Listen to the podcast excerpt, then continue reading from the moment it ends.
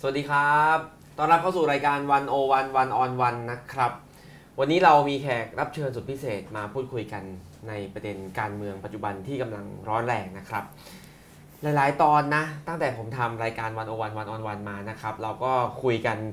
บนบรรยากาศสถานการณ์การเมืองที่ร้อนแรงเสมอ ผมจำได้ว่าผมเปิดรายการบอกว่า ตอนนี้บ้านเมืองกำลังสถานการณ์ร้อนแรงเนี่ยผมรู้สึกว่าผมพูดมา 3 ครั้งละนะครับ วันนี้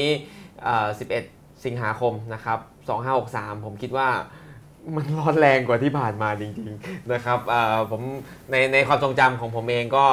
คิดไม่ออกว่าเมื่อไหร่การเมืองไทยร้อนแรงขนาดนี้ แล้วก็เราได้เดินมาถึงบทสนทนาที่มันไกลขึ้นกว่าที่เราเคยเดินมาก่อนหน้านี้ทั้งหมดรวมกันนะครับอ่าก็เป็นโอกาสดีในวันนี้นะครับท่ามกลางการชุมนุมที่เกิดขึ้นมากมายทั่วประเทศไทย ทุกวันติดต่อกันมาประมาณเดือนหนึ่ง จนจำไม่ได้แล้วนะครับ เท่าที่เรารวมๆก็ประมาณ 80-90 ครั้งนะครับที่มีการชุมนุมเกิดขึ้นของโดยเฉพาะอย่างยิ่งส่วนใหญ่เป็นกลุ่มนักเรียนนิสิตนักศึกษานะครับวันนี้เนี่ยเสียงของพวกเขาก็กำลังพยายามส่งเสียงให้ดังขึ้นมาในสังคมนะครับ แล้วเราก็ได้คุยจะมาได้คุยกับแขกรับเชิญที่เป็นผู้แทนราษฎรจากสภานะครับ มาดูกันว่าเขาได้ยินเสียงเรียกร้องเหล่านี้ขนาดไหนแล้วประเทศจะเป็นยังไงต่อ จะไปข้างหน้ายังไงกับการเมืองไทยภายใต้บรรยากาศแบบนี้นะครับ คุยกับคุณพิธา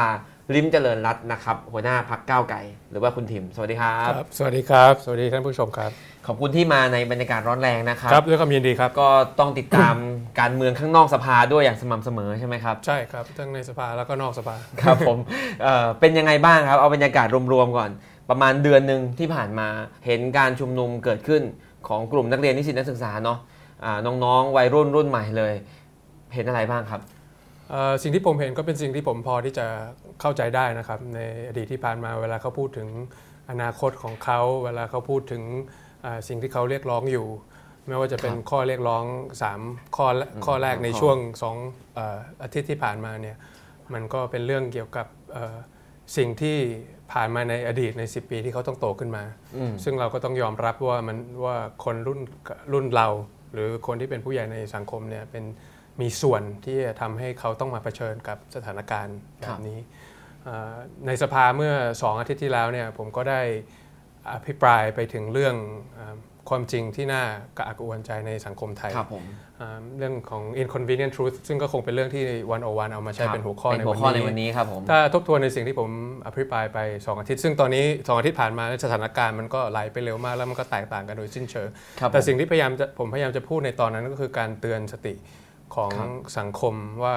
นอกจาก 3 ข้อเรียกร้องในครับตอนนั้นว่าหยุดคุกคามประชาชน การแก้ไขรัฐธรรมนูญ แล้วก็การยุบยุบสภาสภาเนี่ยเอ่อนอกเหนือจากข้อเรียกร้อง 3 ข้อนี้ ซึ่งเป็นข้อเรียกร้องที่เข้าใจได้ในครับระบบการเมืองไทยอ่าก็ยังมีความจริงที่น่ากักกักจวนใจสำหรับคนหลายคนในในสังคมไทยที่เป็นความรู้สึกของยุคสมัยที่เอ่อนิสิตนักศึกษาเขาต้องเขาพูดถึงกันครับผมคราวนี้คำถามมันก็กลับมาว่าเอ่อผู้ใหญ่ในสังคมไทย หรือคนที่อยู่ในสังคมไทยเนี่ยเราพร้อมที่จะเอ่อ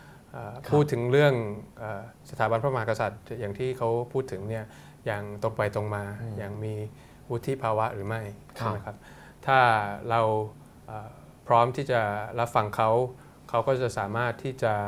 ได้เราก็สามารถที่จะได้ฟังเขาจริง ๆ แต่ถ้าเกิดเมื่อไหร่ก็ตามที่เราไม่ได้อยากที่จะเราบอกว่าเราอยากจะฟังแต่ว่าเอ่อเราไม่เข้าใจเขาเนี่ยอ่าเราก็จะเห็นว่าเขาเนี่ยเป็นภัยแห่งความมั่นคง เป็นครับภัยของต่อความเอ่อ คุกคามต่อทางทางสถาบันพระมหากษัตริย์ครับแล้วถ้าอ่าเราไม่พร้อมที่จะรับฟังเขาอย่าง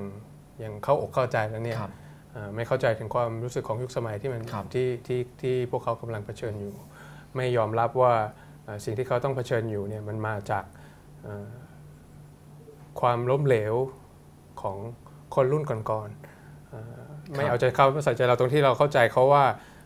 น้องๆนิสิตนักศึกษาที่ไปที่กำลังชุมนุมอยู่ตอนนี้เนี่ยเขาผ่านอะไรมาบ้างครับไม่ว่าจะเป็นรัฐประหารปีครับ49 ปี 57อืมไม่ว่าจะเป็นการนองเลือด การล้อมปราบกลางกรุงเทพ ไม่ว่าจะเป็นระบบนิติรัฐที่บิดเบี้ยวครับอ่าการตั้งรัฐบาลใน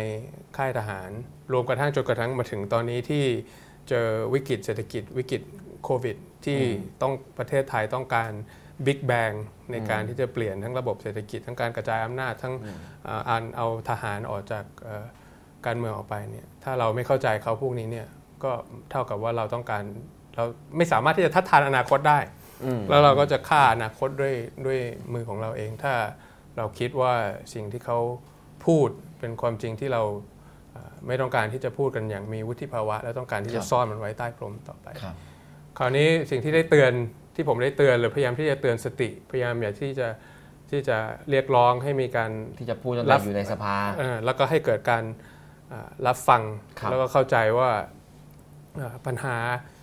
ที่เกิดขึ้นนั้นพวกเราเป็นคนก่อ พวกเรามีส่วนร่วมเนี่ยพออืมจากวันนั้นจนถึงวันนี้เนี่ยไอ้ปรากฏการณ์เอ่อ inconvenient truth อันนี้เนี่ยก็ยิ่งดังขึ้นครับแล้วก็ชัดขึ้น เพราะว่าเอ่อเอ่อ วิธีการที่ดีลกับปรากฏการณ์ของยุคสมของยุคสมัย เกี่ยวกับสิ่งที่นิสิตนักศึกษากำลังพูดถึงอยู่เนี่ยมันไม่ได้รับความจริงใจในการที่จะรับฟังจริงๆครับใช่ครับปากบอกว่ารับฟังอยากได้อนาคตแบบไหนบอกมา แต่ไปจับเขาอย่างการคุกคามเขาและครอบครัวของเขาอืมอ่าปฏิบัติการ information operation ในการที่จะทำให้เกิดความเอ่อแตกแยกกันมากขึ้นอ่า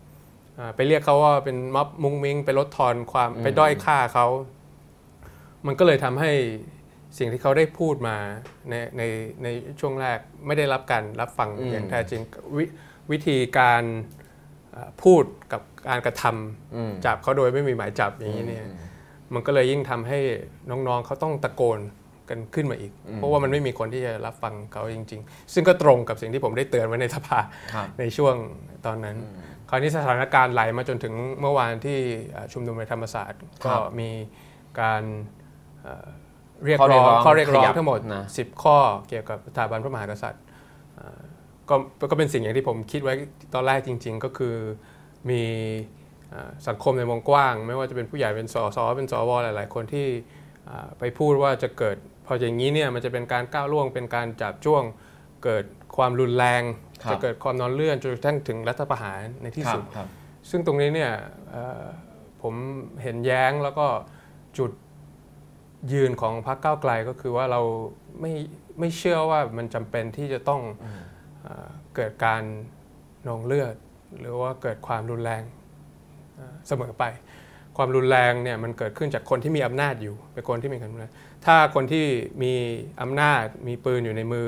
ไม่คิดที่จะทำรุนแรง กับอนาคตของตัวเอง แต่เพิ่มความอดกลั้น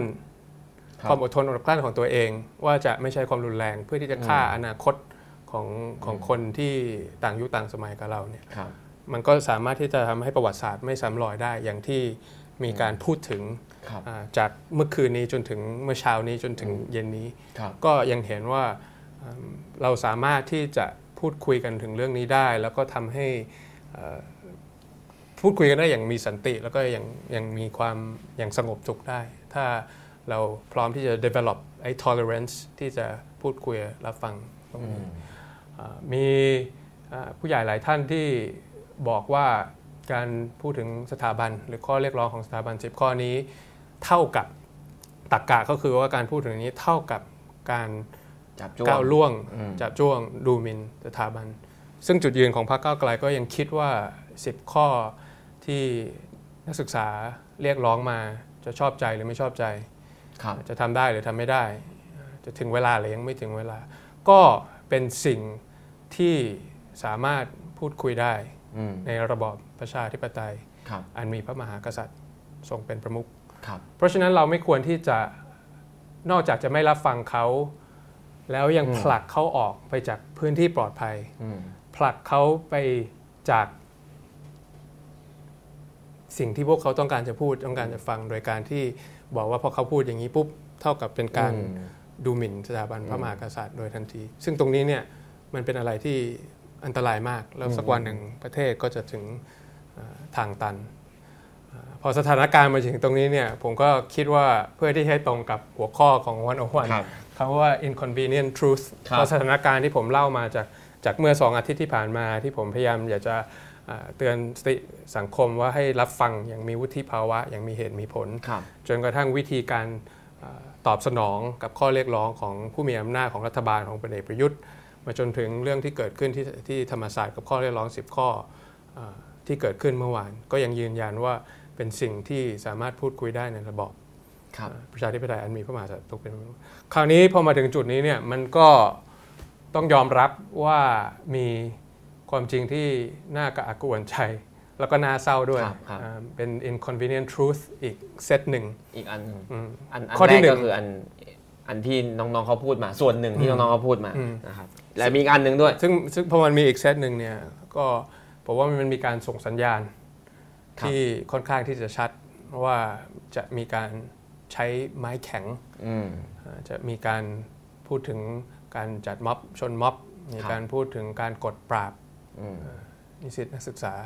ซึ่งก็คือลูกหลานของเราเอง คืออนาคตครับของเขาเอง ซึ่งเขามีการตั้งคำถามอย่างตรงไปตรงมา อันนี้เนี่ยก็เป็นสิ่งที่อ่าจริงๆแล้วยังมีเวลาแล้วเราก็สามารถที่จะหลีกเลี่ยงมันได้ แต่ว่าตอนนี้เนี่ยมันเป็นมันเป็นสิ่งที่เกิดขึ้นจริง ในการเมืองจริง ในสังคมไทยจริง ว่าปรากฏการณ์นี้มันเกิดขึ้นอย่างนี้ยนั่นคือข้อที่หนึ่งครับข้อที่สองเนี่ยผมคิดว่า พื้นที่ปลอดภัยของนิสิตนักศึกษาเนี่ยกำลังจะหมดลง ครับ ซึ่งเมื่อมันหมดลงก็เท่ากับว่าเราต้องผลักลูกหลานของเราออกไปที่ถนนอืมออกไปสู่ทุ่งสังหารอืมออกไปสู่อันตราย ซึ่งเอ่อเราเองก็ไม่อยากให้เกิดขึ้น ครับแต่ว่ามันก็เป็นความจริงที่ที่ก็อักกระวนใจแต่เราก็ต้องยอมรับมันอืมอืม inconvenient truth ที่ 3 ที่เกิดขึ้นกับเอ่อ อุณหภูมิการเมืองไทยในช่วง2-3อาทิตย์ที่ผ่านมาก็คือ จะมีการเอาข้อเรียกร้อง 10 ข้อของนิสิตนักศึกษาที่ธรรมศาสตร์ ยกมาเป็นเหตุ เพื่อที่จะปฏิเสธ 3 ข้อเรียกร้องแรกอืมเพราะเขาตั้งใจที่จะปฏิเสธตั้งแต่แรกอยู่แล้วอืม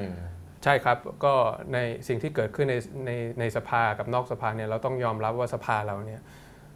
ช้าไปแล้วก็น้อยไปครับสภาเราเนี่ยยังตามสังคมไม่ทันครับแต่ก็ต้องยอมรับอีกเช่นเดียวกันว่าเอ่อมีท่าทีที่อ่อนลงจากฝ่ายที่มีอำนาจครับมีหลาย ๆ คนเริ่มเห็นด้วยกับการแก้รัฐธรรมนูญอืมมาตรา 256 แล้วก็การอืมตั้งสสรอืมอืมมีการพูดถึงอ่า การยื่นยติภายในอืมอ่าสิ้นสมัยประชุมนี้เพื่อที่จะหาวิกฤตออกให้จะให้กับชาติ เพื่อที่จะถอดฟืนออกจากกองไฟอ่าแก้มาตราของสวก็คือ 269 270 271 แล้วก็ 272ครับ269 ก็คือที่มาของสวครับไปจนถึง 272 ก็คือว่าอำนาจในการเลือกนายกของอืมสว ซึ่งตอนนั้นเนี่ยมันช้าก็จริงฮะผมยอมรับว่ามันช้าจริงสภาเราช้าจริง แต่มันก็มีทิศทางที่ดีขึ้นครับแล้วก็เอ่อ มีการท่าทีที่อ่อนลง พอที่จะหาทางออกให้ประเทศไม่ให้ประเทศไปทางตันมากขึ้น แต่เมื่อมันเกิดขึ้นอย่างนี้เนี่ยก็เอ่อมีท่าทีออกมาว่าจะใช้ 10 ข้อเรียกร้องของนักศึกษาเนี่ยยกขึ้นมาเป็นเหตุ เพื่อที่จะปฏิเสธไอ้ไอ้สามข้อแรกเนี่ยอืมซึ่งถ้ามันไปถึงตรงนั้นเนี่ย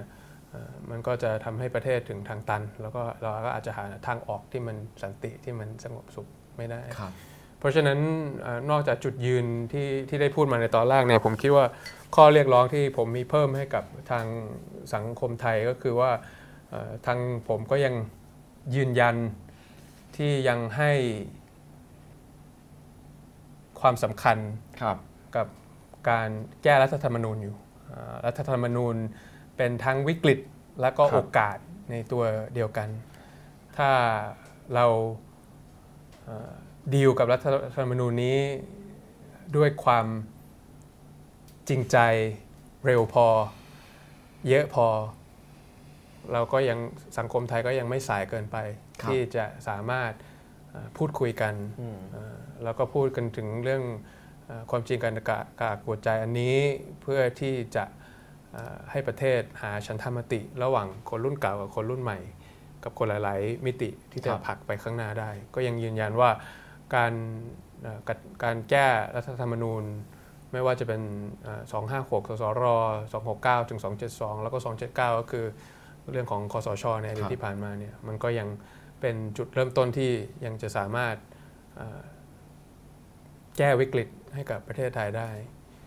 ข้อเสนอแล้วก็ข้อเรียกร้องที่ที่สองก็คือ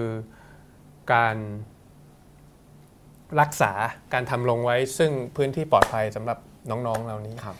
เอิ่มยังเรียกร้องไปยังเรียกร้องสไปยังถาบันสังคมไปสังคม เรียกร้องไปยังสถาบันสถาบันการการศึศึกกษาษา ว่าเอ่อต้องมี tolerance พอที่จะจะให้น้องๆเขาสามารถพูดสามารถคิดในสิ่งที่เขารู้สึกจริง ๆ ที่เขาคิดจริง ๆ ในพื้นที่ที่มันปลอดภัย ในพื้นที่ที่สังคมยังพอยอมรับได้ แต่ถ้าเราไปปิดกั้นเขาเราไปปิดพื้นที่ปลอดภัยของเขาลง ก็หมายความว่าเรากำลังผลักเขาอืมให้ออกไปสู่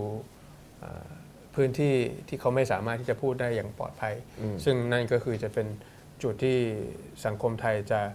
เอ่อไปสู่จุดที่ไม่สามารถที่จะย้อนกลับได้ และประวัติศาสตร์ก็ยังจะเป็นเหมือนเดิมอีกที ถ้าเป็นอย่างนี้พรรคก้าวไกลก็ยังยืนยันว่ายังจะยืนเคียงข้างกับนิสิตนักศึกษา ยืนเคียงข้างกับพี่น้องประชาชนที่มีสิทธิเสรีภาพในการที่จะพูดเอ่อสิ่งที่เขาเป็นความรู้สึกตราบใดก็ตามที่ยังอยู่ในในระบอบเอ่อ ประชาธิปไตยอันมีพระมหากษัตริย์ทรงเป็นประมุขครับผมว่านี่คือนี่คือสิ่งที่อยู่ในใจผม ตั้งครัแต่บในฐานะที่เป็นนักการเมืองคนหนึ่งในฐานะที่อ่าก็ยังเป็นคนหน้าใหม่ในการเมือง เป็นคนที่ผ่านวิกฤตการเมืองอามาเอ่อตั้งแต่เอ่อเอ่อพฤษภาครับ35 จนถึงอ่ายึดอำนาจ 49 แล้วก็ 57 ก็เห็นมาหลายครั้งก็ไม่อยากที่จะให้ สถานการณ์อย่างนั้นกลับมาสู่ประเทศไทยอีกครั้งหนึ่ง แล้วก็คิดว่าสังคมต้องพร้อมที่จะอ่ารับฟังแล้วก็เปิดพื้นที่ปลอดภัยในการที่จะพูดคุยกันอย่างนี้อย่างอย่างไม่ได้มีอ่าวิธีการที่จะอาบอกว่ารับฟังอืมแต่บอกว่าจะฟังแล้วบอกว่าจะให้อดีต แต่ปฏิบัติอีกแบบหนึ่งให้ให้สถานการณ์มันอะยั่วยุปลุกปลุกปั่นอาจจะบอกว่ารับฟังแต่ว่า จะรับฟังเฉพาะเรื่องที่เขาอยากจะฟังเรื่องอะไรที่เขาชอบไม่ชอบใจเขาก็ไม่คิดว่าเขาอยากจะฟังครับครับก็จริงๆเตรียมคำถามไว้ลิสต์หนึ่งนะครับคุณทีมตอบหมดแล้วนะครับตอบหมดแล้วภายในคำถามแรก แต่ไม่เป็นไรเขาอยากจะรู้ต่ออีกหลายอย่างครับ คือคุณทีมอ่าพูดถึง inconvenient truth นอก truth ต้องเติม s ด้วยนะครับ คือนอกจากว่าจะหมายถึงประเด็นที่อยู่ในใจของน้องๆ รุ่นใหม่ที่ได้พูดออกมาบ้างแล้วนะครับ ยังมีประเด็นทั้งเรื่องอา ความเป็นเรื่องที่เราไม่ค่อยอยากจะพูดกัน ซึ่งเราก็ต่างก็รู้ว่ามันมีคนกลุ่มหนึ่งที่พร้อมใช้ความรุนแรงอยู่ตลอดนะครับ มันมีเรื่องทั้งพื้นที่ปลอดภัยของนักศึกษาที่กำลังจะหายไปนะครับ รวมถึงการที่ทำการที่อาจจะหยิบข้อเรียกร้องที่เกิดขึ้นเมื่อวาน มาทำให้เมินเฉยข้อเรียกร้องที่ชอบทำมาก ๆ ที่มีอยู่ก่อนหน้านี้ด้วยนะครับฟังดูแล้ว ถามถามจริง ๆ ในในฐานะที่คุณทีมก็เป็นคนหนึ่งในสภา ครับ แล้วก็เป็นหัวหน้าพักฝ่ายค้านอันดับสองครับ ติดตามสถานการณ์อย่างนี้ รู้สึกยังไงบ้าง เครียดหรือกดดันหรืออะไรบ้างไหมแบบมันโหทุกคนเขารอให้เราทำอะไรบางอย่างอยู่อะไรอย่างก็เงี้ยเป็นความตั้งใจอย่างยิ่งยวดของผม แล้วก็พรรคก้าวไกลทุกคนที่ครับอยากจะเอ่อประคองสถานการณ์อยากจะครับ อยากจะอยากจะให้เกิดความเอ่อ สงบสงบสงบสุขอยู่ในประเทศไทย แล้วก็ทำหน้าที่ของฝ่ายค้านอย่างที่ฝ่ายค้านควรจะทำครับอย่างที่ผู้แทนควรจะทำแล้วก็พยายามเอ่อจะตอบสนอง แล้วก็คิดว่าการแก้ไขในระบบไม่ว่าจะเป็นเรื่องของการแก้รัฐธรรมนูญ ซึ่งก็มีการพูดกันมานานครับเอ่อครับพูดถึงเรื่องของ 256 ของสสรในหลาย ๆ รูปแบบในหลายมิติ การให้สสรเอ่อไม่จำกัด วุฒิการศึกษา ครับ แล้วก็เอ่อลดอายุลงมาอืมให้ถึง18 เพื่อที่จะให้เอ่อสภาเนี่ยสามารถที่จะแก้ไขปัญหา แล้วก็ช่วยเหลือเอ่อวิกฤตที่มันอยู่นอกสภาได้ ก็พูดง่ายๆก็คือว่าต้องการที่จะให้สภให้ในฐานะฝ่ายค้านก็ต้องพยายามทำให้สภากับสังคมเนี่ยมันมันอืมแทนอืมมันไปด้วยกันมาด้วยกันได้ แต่ก็ต้องยอมรับว่าถึงแม้ว่าเราจะมีกรรมาธิการแก้ไขรัฐธรรมนูญออกมา ซึ่งครับก็มีผู้ทรงคุณวุฒิ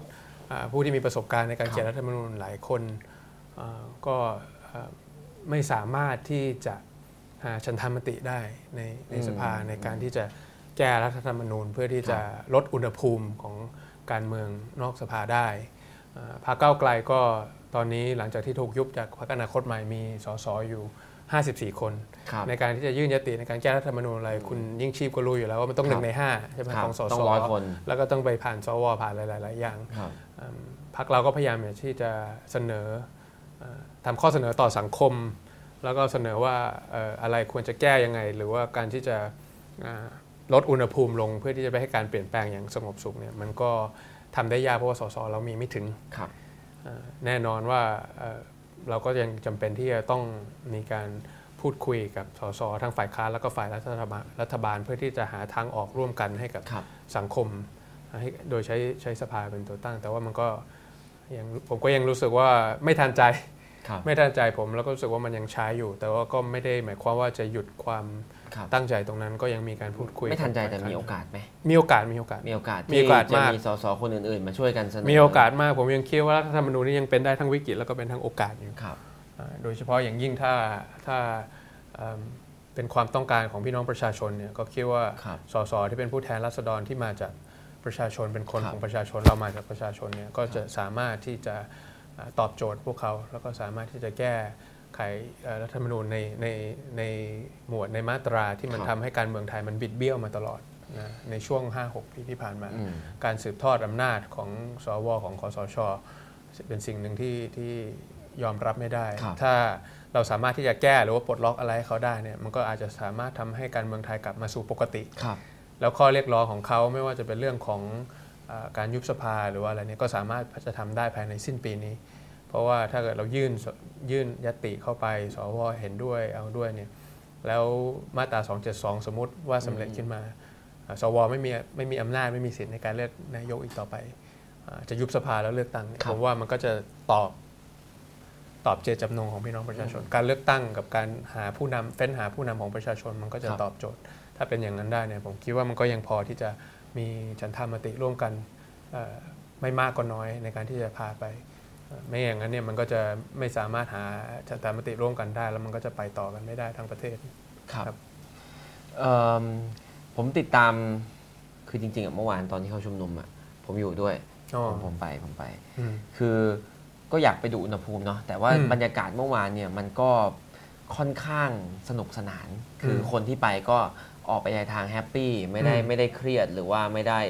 อ่าจะขัดแย้งอะไรมากอืมนะครับ แต่ว่าสังเกตว่าเวลาที่คนปราศัยปราศัยเนี่ยคน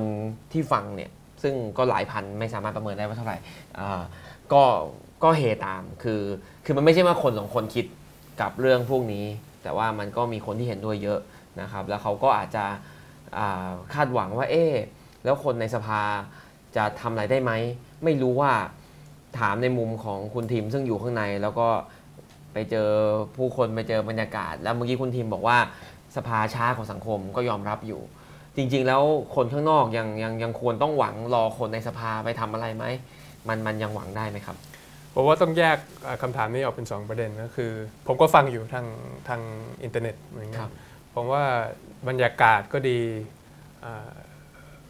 คือมันต้องแยกฟอร์มออกจาก substance อะเอ่อฟอร์มหรือว่ากับแก่นกับกระพี้เนี่ยมันต้องแยกออกจากกัน ผมยังเชื่อว่า substance ที่มีการพูดกัน มีการเอ่อแลกเปลี่ยนกันบนเวทีเนี่ยเอ่อส่วนใหญ่แล้วเนี่ยมันยังเป็นสิ่งที่ยอมรับได้มันยังเป็นส่วนหนึ่งที่เป็นส่วนหนึ่งของระบบประชาธิปไตยอันมีครับพระมหากษัตริย์ทรงเป็นประมุขไม่ได้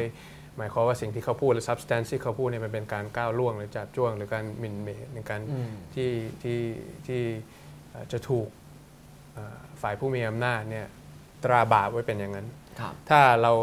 ฟังโดยที่เราไม่มีอคติ โดยที่ผมครับไม่มีอคติ ก็ดูแยกฟอร์มกับ substance ออกเนี่ย สิ่งที่เขาพูดเนี่ยเขาผมว่ามันมันเป็นการหวังดีต่อสถาบันพระมหากษัตริย์ด้วยซ้ำไปอืมถ้าเราแยกอย่างนั้นได้เนี่ยหรือถ้าผู้ใหญ่ในบ้านมันมีมีความอดทนอดกลั้นพอกับสิ่งที่เราไม่คุ้นเคยอืมกับสิ่งที่เรากระอักกระอ่วนใจ แล้วฟังเขาครับที่ substance ที่แก่นเนี่ยอืมก็น่าจะเป็นสิ่งที่อ่าอาจจะใช้เวลา แต่ก็อาจจะเป็นสิ่งที่ยอมรับได้ แล้วก็ครับสามารถที่จะพูดกันได้ในในในที่สุด ถ้าเราไม่มีอคติตรงนี้เนี่ยมันก็สามารถที่จะไปต่อได้เอ่อในส่วนของของสภาเนี่ยผมก็คิดว่าเอ่อ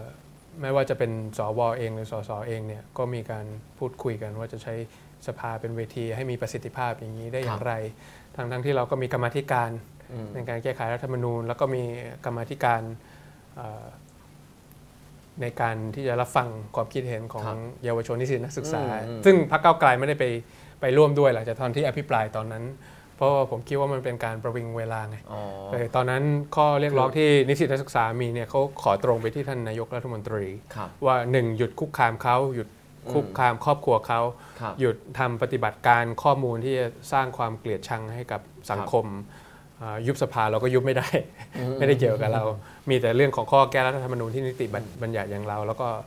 คนยิ่งชีพไอรอห้าหมื่นคนที่จะสามารถครับที่จะทำทำตรงนี้ได้ครับอ่า ก็ไม่ได้มีการที่จะเอ่อไปร่วมกับเขาเอ่อแต่ว่าสภาก็มีความพยายามที่จะเอ่อทำให้สภากับสังคมเนี่ยมันเข้าไปอยู่ในระนาบเดียวกันได้ แต่ครัผบมคิดว่าตอนนี้มันอาจจะไม่ทันครับเอ่อก็ต้องเรียกร้องไปยังผู้มีอำนาจอย่างเดียว ผู้ที่มีอาวุธผู้ที่เอ่อเป็นผู้ที่เขาเรียกตัวเองว่าเป็นผู้หลักผู้ใหญ่ในสังคมเนี่ยมันต้องมีวุฒิภาวะพอครับต้องเข้าใจว่ายุคสมัยมันมันมีการเปลี่ยนแปลงกันไปในทุกยุคทุกสมัยครับอ่า แล้วก็ฟังเขาอย่างไม่มีอคติยังยังไม่ได้เอาอดีตมาตัดสินอืมว่าปัจจุบันนี้มันจะต้องเป็นที่ต้องเหมือนอดีตเพราะว่าต้องยอมรับว่าสิ่งที่เขาเรียกร้องระบบที่ไอ้วิธีคิดที่เขาเรียกร้องเนี่ยเอ่อพวกเราอยู่กับมันอีกไม่นานอืมมันคือพวกเขาที่ต้องอยู่กับอนาคตแบบนี้ อยู่กับระบบเศรษฐกิจแบบนี้ อยู่กับระบบสสังคมแบบนี้ อยู่กับระบบการเมืองแบบนี้ครับ แล้วเขาก็จะต้องส่งต่อมาให้รุ่นลูกของผมต่ออีกด้วยอืมเพราะฉะนั้นเนี่ยถ้าเราคิดมองเขาว่าเป็นอนาคตที่เราไม่สามารถที่จะทัดทานได้อืมเราก็จะตอบสนองไปอีกแบบหนึ่งอืมแต่ถ้าเกิดเราคิดว่าไม่ได้สิ่งนี้เป็นสิ่งที่ฉันไม่คุ้นเคย แล้วฉันไม่อยากจะฟังแล้วฉันไม่อยากจะให้มีการพูดถึง แล้วเราคิดว่าเขาเป็นภัยความมั่นคงเป็นเรื่องของอืมความความคุกคามต่อสถาบันพระมหากษัตริย์เราก็จะดีลกับเขาอีกแบบหนึ่งซึ่งครับผมคิดว่ามันมันไม่ไม่ใช่จำเป็นที่จะต้องเป็น เป็นรูปลักษณะแบบนั้นเสมอไป เพราะฉะนั้นมันมันมันก็มีส่วนที่สภาจะช่วยได้ แต่ครับผมว่าทุกอย่างมันขึ้นอยู่กับรัฐอยู่กับผู้มีอำนาจครัอบยู่กับท่านนายกรัฐมนตรีครับว่าท่านพอที่จะเปิดใจรับฟังเรื่องนี้อย่างสิ่งที่เขาต้องการครับอย่างที่ท่านพูดหรือไม่ครับครับ เมื่อกี้คุณทีมบอกว่ากรรมธิการที่ตั้งขึ้นมาเพื่อรับฟังอ่ากลุ่มนักเรียนนิสิตนักศึกษา พรรคก้าวไกลไม่ได้เข้าร่วมเลยเหรอครับครับ เพื่อไทยก็ไม่ได้ไม่ได้เข้าร่วมอ๋อเพราะเราคิดว่าคือจริงๆวิกฤตตามครั้งนี้เนี่ยมันเหมือนกับเป็นการประวิงเวลาซะมากกว่าอืมกรรมาธิการที่ที่ใช้ได้เนี่ยมันต้องใช้เวลาในการแก้ปัญหาครับแล้วปัญหาที่มันเกิดขึ้นก็คือเนี่ยประชาชนกับนายกรัฐมนตรี ไม่ได้เอ่อสภาไม่ได้มีสิทธิ์ที่จะพิจารณาหรือว่าจะทำอะไรนอกจากเรื่องการแก้รัฐธรรมนูญอย่างเดียวครับก็เลยบอกว่าอยากจะเสนอเรื่องที่ได้อภิปรายไปเนี่ยแนะครับนำท่านนายกและให้ท่านนายกเนี่ย ลงไปหากับประชาชนลงไปหากับนิสิตนักศึกษาแล้วก็แลกเปลี่ยนกัน ซึ่งตอนแรกท่านก็ตอบรับมาอย่างนั้นอืมท่านผมยังจำคำพูดท่านได้ ท่านบอกว่าอยากได้อนาคตแบบไหนก็บอกมาละกันอืมแต่พอสองสามวันผ่านมาก็เห็นว่ามีหมายจับ 31 คน แล้วก็มีครับการจับจริงโดยที่ไม่ได้มีหมายจับมีการครับเอ่อไปที่ศาลในช่วงเวลาที่มันไม่ใช่เป็นเวลาอืมก็มันอืมมันเหมือนกับว่ามันมีธงอะไรมาอย่างเงี้ยครับซึ่งซึ่งพอเป็นอย่างนั้นปุ๊บเนี่ยผมก็รู้สึกเอ่อ รู้สึกเสียใจรู้สึก disappoint กับกับท่าทีของท่านเพราะว่าจริงๆ แล้วท่านยังมีโอกาสที่จะเอ่อทำให้วิกฤตนี้ไม่ต้องเป็นอืมวิกฤตได้ ถ้าเราพร้อมที่จะพูดคุยกันจริง ๆ แล้วพูดคุยพร้อมที่จะฟังกันจริง ๆ อย่างที่ที่ท่านได้พูดไว้ครับ เห็นพอพูดถึงเรื่องตอนไปศาลเนี่ยก็เห็นมีอ่าสสพักก้าวไกล เตรียมไปช่วยประกันตัวด้วยอะไรอย่างเงี้ยอ่าดูเหมือนว่าพักเองก็จะพร้อมที่จะมีบทบาทในการ สนับสนุนหรือช่วยเหลือมากกว่าบทบาทในสภา อันนี้มีการคุยกันครับวางเอ่วางอบเราทบทกันเราไหมคุยกันว่าการที่เราคุยกันว่าประชาธิปไตยคืออะไร ประชาธิปไตยเนี่ยมันไม่ใช่แค่ 4 วินาทีในคูหาครับการที่มีการเอ่อเรียกร้องหรือมีการมีสิทธิเสรีภาพในการชุมนุมครับโดยสงบเนี่ยมันเป็นส่วนหนึ่งของประชาธิปไตยที่เข้มแข็งครับในระดับสากลครับไม่ใช่แค่ประเทศใดประเทศหนึ่ง เพราะฉะนั้นถ้าเอ่อ ประชาชนถูกรัฐใช้อำนาจ คุกคามกักขัง โดยที่ไม่ได้มี due process หรือว่าไม่ได้มีกระบวนการที่ที่ที่ชชออบบธธรรรรมมเอ่อไม่ได้รับความเป็นธรรมในกระบวนการเนี่ยพวกเราครับก็พร้อมที่จะอยู่ข้างประชาชน แล้วก็พร้อมที่จะปกป้องประชาชนเสมอครับเพื่อที่แลกมาไม่ใช่แค่ ไม่ใช่แลกมาแค่อิสรภาพของพวกเขาเหล่านั้นครับแต่รากฐานของความเป็นประชาธิปไตยครับอย่างแท้จริงในระยะยาวด้วยซ้ำไปอืมก็เป็นสิ่งที่ที่เรายืนยันว่าว่าเอ่อเขาจะต้องมีพื้นที่ปลอดภัยในการพูด แล้วก็มีมีผู้ใหญ่ที่ที่หนุนหลังเขาอยู่ เพราะว่าเราเองก็เป็นส่วนหนึ่งของขของสถานการณ์ที่ทำให้เขาต้องออกมาพูดอย่างที่เขาอยู่ทุกวันนี้ ครับผม ก็ลองดูนะครับ ตอนนี้มีสส54 คน ไม่แน่ใจเหมือนกันว่าประกันตัวได้กี่คนนะครับ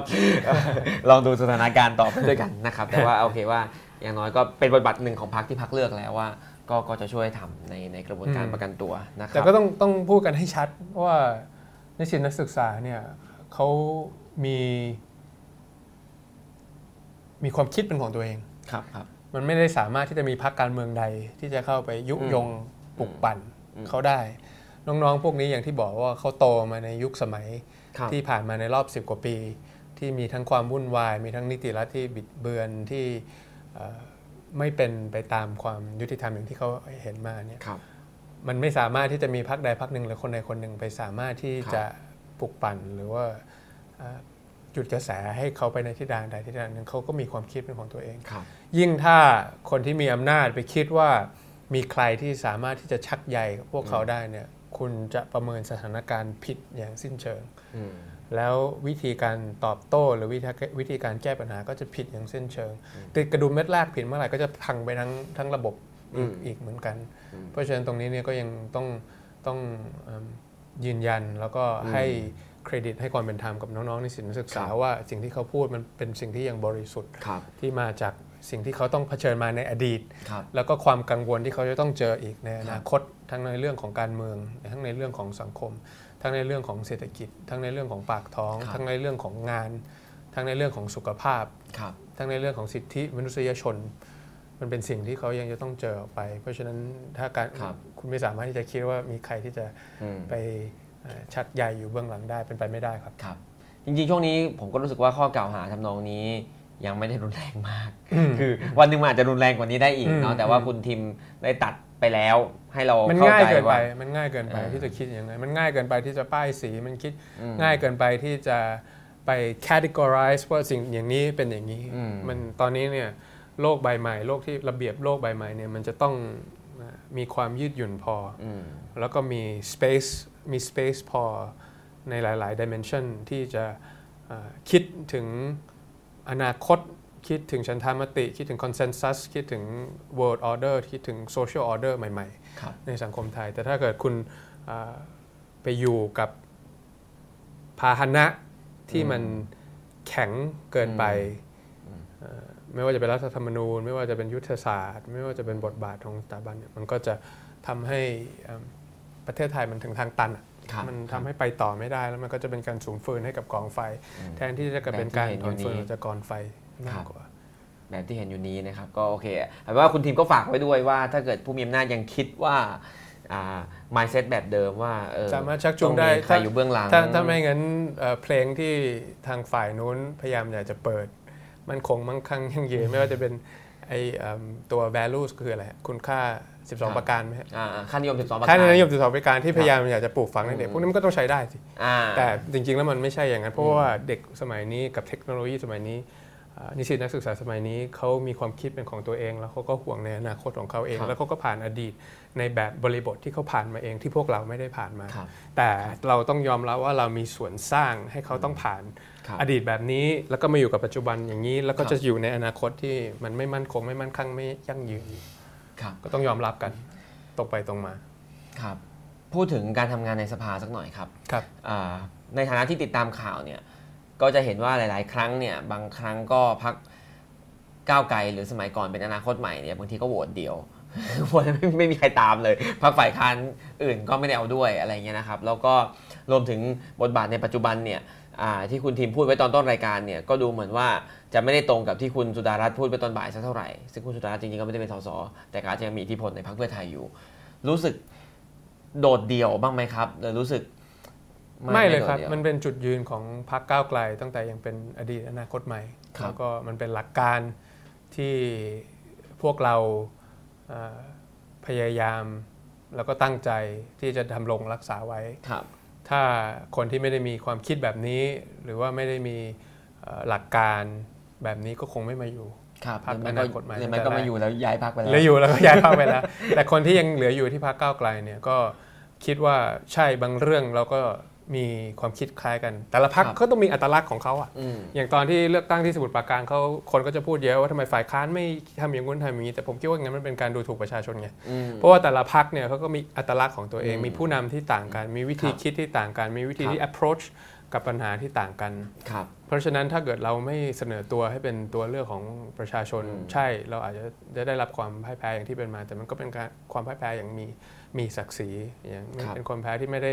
ดูถูกประชาชน เพราะว่าเราก็ต้องยอมรับว่าอัตลักษณ์ของเรากับอัตลักษณ์ของครับพรรคอื่นที่เป็นฝ่ายค้านอืมอาจจะไม่เหมือนกันครับอาจจะเหมือนกันในบางเรื่อง อาจจะไม่เหมือนกันในบางเรื่อง หรืออย่างที่ครับที่คุณยิ่งชีพพูดมาก็คือครับมันก็เป็นวิธีคิดของใครของมัน เพราะฉะนั้นนี่ก็คือสิ่งที่เอ่อ คนที่เป็นนักการเมืองมาแล้ว คนที่อาสามาเป็นนักการเมืองแล้ว คนที่อาสาที่จะเป็นเอ่อที่จะสร้างพรรคการเมืองแล้วเนี่ยเป็นตัวเลือกให้กับสังคมครับแล้วก็เป็นตัวเลือกให้สังคมอย่างยั่งยืนด้วย มันมีครับความจำเป็นที่จะต้องทำอย่างครันั้นบบางเรื่องก็เห็นด้วยแต่บางเรื่องก็ไม่เห็นด้วย แต่แน่นอนว่าในช่วงที่ประเทศเจอกับมหาวิกฤตอย่างเงี้ยเนี่ยเขาก็อยากจะเห็นเอ่อฝ่ายค้านที่เป็นอันหนึ่งครับเดียว แต่ว่ามันก็ต้องเป็นหนึ่งเดียวที่มีหลักการมีจุดยืนของตัวครับเอง แต่แน่แน่นอนประชาชนต้องมาก่อน แต่ว่าวิธีที่เรา approach มันอาจจะต่างกันก็ต้องยอมรับตรงนี้ ว่าไม่เหมือนกัน ครับ เดี๋ยวกลับมาคำถามต่อไปที่ต่อเนื่อง แต่ว่าทวนให้ผู้ชมก่อนเพื่อตามแต่ข่าวธรรมศาสตร์ลังสิตจนไม่ได้ตามข่าวสมุทรปราการนะครับคือคือสมุทรปราการเนี่ยอ่าพรรคฝ่ายค้านลง 3พักก็คือก้าวไกลเพื่อไทยแล้วก็เสรีรวมไทย คะแนนรวม 3พักเนี่ยมากกว่าพลังประชารัฐแต่ว่าพลังประชารัฐลงพักเดียวเลยได้ไปเนาะก็ก็แต่ว่าคุณทีมก็ยืนยันว่าก็ต้องลงให้ประชาชนเลือก เนาะไม่ใช่ไม่จะมาจับมือลงคนเดียวอย่างนี้ไม่ไม่ใช่สำหรับระบอบประชาธิปไตยยิ่งตัวเลือกเยอะยิ่งมีเอ่อนโยบายเกี่ยวกับสิ่งแวดล้อมเกี่ยวกับคมนาคม เกี่ยวกับเอ่อการกระจายอำนาจอะไรครัที่บต่างกันก็ย่อมเป็นตัวเลือกที่ดีกว่า แล้วคุณรู้ได้ยังไงว่าเอ่อถ้า ถ้าประสานงานกันอย่างที่หลายครับคนพยายามอยากจะเชียร์เนี่ยครับผลจะออกมาเป็นอย่างนี้อืมคุณไม่สาก็มารถไม่ที่แน่จะเดาได้ก็ไม่แน่มันไม่แน่ว่าจะเกิดอะไรขึ้นใช่แต่สิ่งที่สิ่งที่เราพิสูจน์มาเนี่ยก็คือว่ายุทธศาสตร์ในการหาเสียงของเราเนี่ยอย่างน้อยก็ยังตอบโจทย์ เพราะว่าชัดเจนว่าเอ่อสิ่งที่ผมพยายามจะทุ่มเทกับองค์คาพยพของพรรคก้าวไกลในการลงพื้นที่บ่อยครับๆพื้นที่เหล่านั้นมีคะแนนอืมเขาเข้าใจถึงถึงการเดินทางบทที่ 2 ต่อจากพรรคอนาคตใหม่มาเป็นก้าวไกลครับเขาเข้าใจวิธีการเอ่อ บริหารเมืองเขาเข้าใจเรื่องเกี่ยวกับการกระจายอำนาจอืมการบริหารกับไร้รอยต่อ เพราะว่าฝั่งคือได้ซ้ายคะแนนก็เยอะคือในบางโซนครับแต่แน่นอนว่าเวลามัน 30 40 วัน บางทีเราอาจจะไม่สามารถที่จะพบปะ เราอาจจะทำงานหนักไม่พอ แล้วก็ไม่สามารถที่จะพบปะประชาชนได้เยอะพอ เราก็ทำเท่าที่เราทำได้ แต่ว่ายุทธศาสตร์มันชัดเจนว่าการที่ไม่ซื้อสิทธิ์ไม่ขายเสียง ไม่ต้องมีหัวคะแนนแต่การลงพื้นที่อย่างต่อเนื่องตั้งแต่ตีห้าไปก่อนแม่ค้าเปิดตลาดส่งประชาชนกลับบ้านแล้วเราค่อยกลับบ้านเนี่ยครับ คะแนนมันมาครับแล้วเขาก็เข้าใจว่าการสานต่อภารกิจจากพรรคอนาคตใหม่มาเป็นพรรคก้าวไกลเนี่ยอ่าก็ยังยังได้รับการยอมรับอยู่ แค่นี้ผมก็รู้สึกอ่าภูมิใจ ก็ยังจะเป็นแคมเปญแรกในฐานะที่ผมเป็นหัวหน้าพักแล้วก็ยังจะเป็นแคมเปญที่อยู่ในความทรงจำของผมอ่าเสมออ่าถึงแม้ว่าจะไม่ได้รับความชัยชนะ แต่ผมครัก็บคิดว่าเป็นความพ่ายแพ้ที่คุ้มค่า ทำให้พักเราได้สามารถได้ทำงานมากขึ้นได้พบปะพี่น้องประชาชนมากขึ้น ถ้าให้ย้อนกลับไปได้ก็คงทำเหมือนเดิมทุกอย่างไม่มีอะไรที่อยากจะเปลี่ยนครับครับ ยังมีหลายเลือกตั้งนะอยู่ข้างหน้า แต่ผมขอย้อนกลับไปนิดนึงแต่กี้ถามว่ารู้สึกโดดเดี่ยวไหมตอบว่าไม่ได้รู้สึกโดดเดี่ยว แต่อยากรู้ว่ารู้สึกว่าสังคมจับตารอ จับจ้องกดดันไหมแบบเมื่อไหร่พักนี้มันจะพูดอะไร เมื่อไหร่พักนี้มันจะทำอะไรบางอย่างอะไรเงี้ยมีมีความรู้สึกแบบนั้นไหมครับเอ่อ มันมันเป็นความรู้สึกที่ที่มีแต่ว่าครับก็ไม่ได้เซอร์ไพรส์อะไรครับคือการที่คุณเป็นนักการเมืองเนี่ยคุณก็ต้องปรารณาตนอยู่แล้วว่าอืมคุณเป็นคนของประชาชนครับต้องมีทั้งคำสรรเสริญ ต้องมีทั้งความกดดันครับต้องมีอะไรที่คุณพร้อมหรือคุณไม่พร้อมมันเป็นเรื่องปกติครับถ้าคุณไม่พร้อมงั้นคุณก็ไม่ต้องมาเป็นนักการเมืองตั้งแต่แรกดีกว่าอืมถ้าถ้าถ้าคุณไม่พร้อมนะแต่เพราะฉะนั้นมันก็เป็นสิ่งที่ที่ได้เตรียมตัวเตรียมใจมาครับงั้น งั้นก็ถามต่อไปเลยว่า เตรียมตัวเตรียมใจมาขนาดนี้ไหม เพราะว่าตอนคุณทีมเดินเข้าอนาคตใหม่เนาะตอนนั้นก็เรียกว่าเป็นหัวหน้าพรรคนหนึ่งนะครับ แล้วคุณทีมก็ไม่ได้เป็นกรรมการบริหารพรรคด้วย แต่ว่ามาถึงวันนี้ต้องเป็นหัวหน้าพรรคเอง แล้วก็ต้องถ้ามีเลือกตั้งครั้งหน้าก็คือต้องเป็นแคนดิเดตนายกของพรรคใช่ไหมครับไอตอนเดินมาเป็นนักการเมืองนี่คิดถึงขนาดนี้ไหมครับ ทั้งใช่แล้วก็ไม่ใช่ครับ คือผมสนใจการเมืองครั้งแรกเนี่ยตั้งแต่ตอนที่โตอยู่ที่ประเทศนิวซีแลนด์ครับตอนนั้นเนี่ยจิมโบเจอร์เป็นนายกรัฐมนตรีครับแล้วก็ทีวีที่ที่นิวซีแลนด์เนี่ยมันมีแค่ 3 ช่องครับเพราะฉะนั้นพ่อบ้านแม่บ้านผมที่โตมาด้วยกันเนี่ยเขาก็จะเป็นคอการเมืองมาก แล้วก็จะฟังปราศรัยการเมืองเขาก็จะคุยแต่การเมืองตลอดเวลา มันก็ทำให้ผมสนใจเรื่องการเมืองมาตลอด แล้วหลายท่านอาจจะจำผมในบทบาทเป็นนักธุรกิจเป็นอะไรก็แล้วแต่ แต่ไม่รู้ว่าก็ผมจบการเมืองการปกครองครับ มาโดยตรงครัจากบจากที่อเมริกา แล้วก็เป็นข้าราชการการเมืองมาครับปี 2547 2548 2549อืมคุณพ่อผมเสียชีวิต 19 กันยาอืม2549 ตอนนั้นผมอยู่ที่อเมริกาเรียนอยู่ที่นิวยอร์กอืมรัฐประหารเกิดขึ้นวันเดียวกันกับวันที่พ่อผมเสีย ผมต้องบินกลับมาเมืองไทย พร้อมกับเครื่องบิน Air Force One ตอนนั้นอืมเพราะฉะนั้นเอ่อหลาย ๆ ท่านอาจจะไม่รู้ว่าผมไม่ได้เตรียมตัวมาเป็นแค่นักธุรกิจอย่างเดียวอืม แต่ว่าเรื่องของการพัฒนาบ้านเมืองเรื่องของการเมืองเนี่ยก็เป็นสิ่งที่อ่าอยู่ในใจมาตั้งแต่เด็ก แล้วก็มีการเตรียมตัวมาครับไม่ใช่ว่าตกกระไดพลอยโจรภายในอืมเดือน 2 เดือนแล้วกลายมาเป็นอย่างนี้ครับแต่ศึกษาทั้งการเมืองภายในประเทศ ทั้งอดีต ทั้งประวัติศาสตร์ ทั้งปัจจุบันทั้งอนาคตรวมถึง comparative politics หรือว่าครับการเมืองในแต่ละอ่าภูมิภาคในแต่ละประเทศอ่า ทั้งในด้านของการค้าเรื่องของ international trade เรื่องของ electoral politics ทั้งหมดนี้มันก็เป็นสิ่งที่เตรียมตัวมาเป็น 10-20 ปีอืมไม่ใช่ว่าไม่ใช่ว่าไม่รู้เรื่องรู้ราวอะไรเลย อันนั้นไม่ใช่แน่นอน แต่เป็นเรื่องถามที่ว่าสนใจอยู่แล้วสนใจอยู่เป็นแล้วสนใจสนใจ แล้วก็คุยกับคุณธนาธนาธรตั้งแต่ตอนพักอนาคตใหม่คุยกับอาจารย์ปิยบุตร 3 คนครับอาอยู่ในรุ่นเดียวกัน แล้วก็เป็นการคิดถึงอุดมการณ์การตั้งพักที่ ที่สามารถที่จะตอบโจทย์สมเอ่อกับสังคมในตอนนั้น ซึ่งกลายมาเป็นพรรคก้าวไกลซึ่งพยายามจะตอบโจทย์สังคมในตอนนี้อ่าอ่าก็ไม่ได้คิดถึงขนาดนั้นครับแต่ตอนนี้เมื่อมันมาถึงมาถึงตอนนี้ก็ไม่ใช่ว่าก็คือต้องเอาประสบการณ์หรือว่าการเตรียมตัวในตลอด 20 ปีที่ผ่านมาครับตั้งแต่อายุ 20 จนถึงอายุ 40 เนี่ยครับพร้อมที่จะเป็นนายกรัฐมนตรี เพราะว่าเอ่อการทำงานการเมืองสมัยนี้มันหมดยุค one man show เหมือนสมัยก่อนเนี่ยอืมมันหมดยุคที่แบบมีเทคโนแครดเก่งๆหนึ่งคนแล้วสามารถที่จะบอกได้หมดว่าประเทศคุณจะไปทิศทางไหนทางไหนครับผมยังเชื่อมั่นว่าผมมีมีทีมครับมีทีมงาน มีเพื่อนสสมีน้องๆ คนรุ่นใหม่ที่มาเป็นส่วนหนึ่งที่ครับอ่ายังอยู่กับพรรคก้าวไกลที่พร้อมที่จะทำให้ทีมก้าวไกลของเราเนี่ยครับสามารถที่จะอ่าเป็นตัวเลือกหลัก เป็นพรรคการเมืองหลักในการที่จะนำพาประเทศต่อไปได้ เพราะฉะนั้นครับผมพร้อมที่จะเป็นนายกรัฐมนตรีเมื่อมีทีมนี้อยู่ครับผม แต่ยังไม่ได้เลือกตั้งนะ ยังไม่ได้เลือกตั้งครับผมตอนนี้ยังยังไม่รู้ว่าจะนานเท่าไหร่ ตอนนี้ยังเป็นไม่ได้ด้วยเพราะติดล็อกรัฐธรรมนูญไม่ให้เป็นนะครับ ไม่ได้เป็นแคนดิเดตตั้งแต่แรใช่กใช่ใช่อ่าผมถามคุณทีมมันตั้ง 45นาทีแล้ว ผมลืมบอกไปว่าท่านผู้ชมที่ติดตามอยู่ ถ้าหากมีอะไรอยากถามแลกเปลี่ยนนะครับ สถานการณ์บ้านเมือง มีตอนนี้มีเรื่องต้องคุยหลายเรื่องนะครับ ก็ขออนุญาต ทางทีมงานจะเป็นผู้คัดเลือกเนาะว่าคำถามไหนจะได้เอามาถามบ้างนะครับ แต่ว่าช่วยกันถามเข้ามานะครับฟังฟังไปแล้วรู้สึกว่าผมถามไม่เคลียร์ไม่ชัดหรือไปไม่สุดอยากรู้เพิ่มเติมก็ถามเข้ามานะครับ เดี๋ยวครับทีมงานจะเลือกมาถามตอนครับท้ายยินนะดีครับครับยินดีครับแต่ว่าตอนนี้ยังยังยังผมอ๋อเหรอจะถามยังยังจะถามอยู่นะครับอ่าแล้วแล้วเอิ่มที่ผ่านมาครับอยากให้ลองประเมินหน่อยนะครับตั้งแต่คุณทีมเป็นสสมาปีกว่าๆนะครับแล้วก็อ่าพรรคฝ่ายค้านก็ทำงานมาปีกว่าๆคิดว่าอ่า ผมจะไม่ถามว่าทำอะไรสำเร็จบ้างแล้วไม่สำเร็จบ้างแต่ผมอยากถามว่าทำอะไรแล้วโดนถาบ้าง แล้วก็รับฟังคำวิพากษ์วิจารณ์ต่างๆเอ่ออะไรบ้างที่เราได้ยินมาแล้วเราก็เทคซีเรียสกับเรื่องเหล่านั้น แล้วก็เอ่อคิดกับมันยังไงครับ ตั้งแต่เป็นนักการเมืองมาเนี่ยคำที่ได้ยินบ่อยที่สุดคือคำว่าเป็นไปไม่ได้อืมตั้งแต่ตอนเริ่มเขาก็ไม่ได้คิดว่าพรรค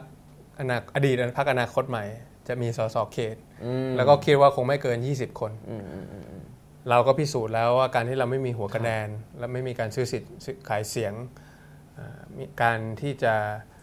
มองปัญหาที่ตา แล้วก็เสนอทางออกอย่างตรงไปตรงมาเป็นไปได้ ที่อ่าจะมีพรรคการเมืองแบบนี้อยู่ในประเทศไทยอ่าเขาก็บอกว่าเป็นไปไม่ได้อีกที่ทุกคนเป็นหน้าใหม่หมด ไม่ได้มีประสบการณ์ทางการเมือง ไม่ได้มีนามสกุลใหญ่ ไม่ได้เป็นคนที่มีครอบครัวอยู่ในการเมืองก่อน จะสามารถที่จะเล่นการเมืองได้ แล้วก็พิสูจน์ว่ามันเป็นไปได้ เขาก็ประมาทต่อว่าเมื่อได้สสเข้ามาพวกนี้มันโชคดีอืมเพราะอย่างนั้นเพราะอย่างนี้ พอถึงเวลาลุกขึ้นอภิปรายไปไม่เป็นหรอกอืมพอคุณไปเป็นประธานกรรมาธิการ คุณไม่สามารถขับเคลื่อนอะไรได้หรอกอืมเราก็พิสูจน์ให้เห็นแล้วว่ามันเป็นไปได้อืมว่าการที่จะทำการเมืองอย่างสร้างสรรค์ และไม่จำเป็นที่จะต้องแขวะคนนู้นแขวะคนนี้แต่อภิปรายด้วยข้อมูล ด้วยข้อเท็จจริง และมีข้อเสนอแนะทุกครั้งก็สามารถที่จะทำให้ประชาชนยอมรับได้อืมพอเขายุบพักอนาคตใหม่เขาก็บอกว่ามันเป็นไปไม่ได้หรอกหมดแล้ว เพราะไม่มีธนาธรปิยบุตรพนิกาพักก้าวไกลไม่สามารถที่จะตั้งไขอะไรได้ ใช่ครับ ตอนแรกพอมันมีโควิด ก็ดีสภาปิดก็ดี เราอาจจะไม่สามารถที่จะตั้งขบวนแล้วก็ทำให้ประชาชนได้ยินในสิ่งที่พวกเราจะสื่อสาร แต่พอเมื่อสภาเปิดอภิปรายเรื่องโควิดอภิปรายเรื่องงบประมาณอภิปราย เรื่องเกี่ยวกับการรับฟังที่สินศึกษา หรือปัญหาในบ้านเมือง เราก็ยังสามารถที่จะทำได้ดี แล้วก็ยังสามารถที่จะทำได้อย่างโดดเด่น เพราะฉะนั้นแน่นอนว่ามันยังมีการบ้านแล้วก็ยังมีสิ่งที่ยังต้องทำอีกเยอะ เพื่อที่จะสามารถที่จะตอบโจทย์ แล้วก็แก้ไขปัญหาในสังคมของประเทศไทยในจุดตัดของประวัติศาสตร์อย่างนี้ได้เนี่ยแต่ก็ไม่ได้หมายความว่ามันเป็นไปไม่ได้ เพราะว่าเราก็ได้พิสูจน์มาแล้วว่า ถ้าเราซื่อตรงกับประชาชน และพยายามที่จะแก้ปัญหาให้เขาจริง ๆ แล้วสามารถที่จะมองปัญหาที่ตา แล้วก็แก้มันด้วยความตรงไปตรงมาเนี่ยมันยังมีความหวังมันยังเป็นการเมืองแห่งความเป็นไปได้อยู่อืมในขณะที่ใครๆก็บอกว่า impossible มันเป็นไปไม่ได้แต่การเมืองแห่งความเป็นไปได้การเมืองแห่งความหวังยังมีอยู่ในสังคมไทยอืมที่จะสามารถทำให้ศักยภาพของเมืองไทยอ่าเป็นไปได้ และทำให้ทุกคนเสมอภาคต่อหน้ากฎหมาย ทำให้เศรษฐกิจของคนไทยทุนนิยมไทยใหม่หลังโควิดเนี่ยเป็นทุนนิยมสำหรับคนทุกคนแล้วก็ไม่ใช่แค่คนรวยครับอย่างเดียวแต่เราต้องยอมรับว่าหนทางยังอีกยาวครับไกล แล้วก็ไม่สามารถที่จะขึ้นขึ้นภายในวันสองวัน มันต้องใช้ระยะเวลาในครัการบแก้ปัญหา แต่ช้าเกินไปก็ไม่ได้เพราะว่าที่ผ่านมา 40-50 ปีก็เห็นแล้วว่าประเทศไทยยังวนอยู่ที่เดิมครับเหมือนเหมือนกับนาฬิกาที่ยังไม่ได้ไปไหนสักทีหนึ่งครับในหลาย ๆ เรื่อง ไม่ว่าจะเป็นเรื่องการแก้ไขปัญหาที่ดินไม่ว่าจะเป็นการแก้ไขปัญหาสิ่งแวดล้อมทุนผูกขาดการที่ยังมีทหารอยู่ในการบริหารอ่าเอ่อเศรษฐกิจ แล้วก็เอ่อรัฐวิสาหกิจแล้วก็ครับเอ่อทรัพยากรความเหลื่อมล้ำที่มันยังมีอยู่ในประเทศ สิ่งเหล่านี้ก็ยังเป็นสิ่งที่เอ่อจำเป็นที่จะต้องทำงานทางความคิด แล้วก็บอกว่ามันเป็นไปได้ ที่สิ่งที่ประเทศไทยไม่มีสามารถทำให้มันมีได้โดยสิ่งที่ประเทศไทยมันมีอยู่แล้ว ครับ ก็ต้องต้องทำงานกันอย่างหนักอีกต่อไปอืม เพราะฉะนั้นว่าก็เหมือนกับได้ยินมา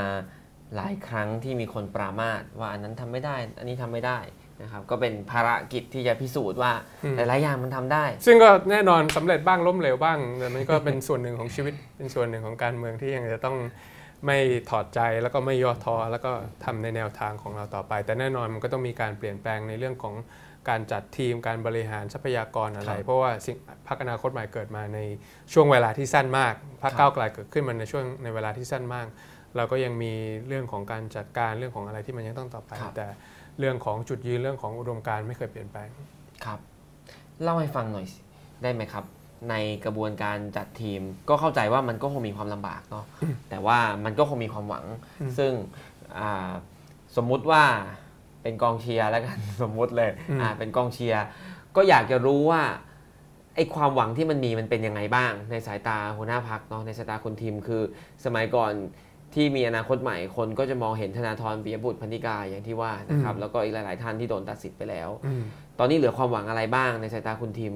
อ่าตัวผู้เล่นในพักสสในสภาอืมที่ยังคงอ่า เป็นดาวเด่นแข่งขันมีมีอะไรที่คุณทีมเห็นว่านี่ไงโอก็กาสข้างหน้า ก็ความหวังของการที่จะทำงานเป็นทีมอย่างชัดเจนพักเราก็ยังเป็นพักเดียวที่มีทุกอย่างสำหรับทุกคนครับพักอนาคตใหม่คือคุณอย่างไรพักก้าวไกลก็คือคุณอีกเหมือนเดิมครับพักก้าวไกลก็ยังเป็นแรงงานเหมือนเดิม ก็ยังเป็นพักเดียวที่ มีแรงงานที่เคยอยู่อืม เคหะกิ่งแก้วที่สมุทรปราการเขตห้าก่อนที่จะมาเป็คนรับสสพักก้าวไกลคือชาติพันธุ์ ครับ ก็ยังมีสสที่ถูกริดรอนสิทธิ์จากการที่เขาเป็นชาติพันธุ์ ไม่ว่าจะเป็นเรื่อคงรับ ของการเข้าถึงที่ดินการเข้าถึงสาธารณสุข เป็นตัวแทนของพี่น้องประชาชนอยู่ครับพักก้าวไกลก็ยังเป็นพักเดียวที่มีตัวแทนของ LGBTQ ครับที่ต้องการที่จะเอ่อ สู้เพื่อสิทธิที่เท่าเทียมกันในสังคมครับสำสำรสเท่าเอ่อพรบสมรสเท่าเทียมของเราก็ยังได้ถูกครับผลักดันไปอ่าพรรคก้าวไกลก็ยังเป็นพรรคเดียวที่มีคนที่พยายามอยากจะกระจายโอกาสในการทำธุรกิจเกี่ยวกับแอลกอฮอล์แล้วมันโดนจับไป แล้วเป็นคนที่มาผลักดันพรบสุราก้าวหน้า เพื่อที่จะทลายทุนผูกขาด ก็ยังเป็นพรรคเดียวที่อืมอืมที่มีคนอย่างนี้อยู่ ยังเป็นคนที่ มีเจ้าของเป็นเจ้าของธุรกิจเป็น SME อืมยังมีคนที่เป็นแรงงานนอกระบบอืมที่ไม่ได้อยู่ในประกันสังคมอืมยังมีคนที่เป็นครูครับยังเป็นคนที่เป็นคนพิการอืม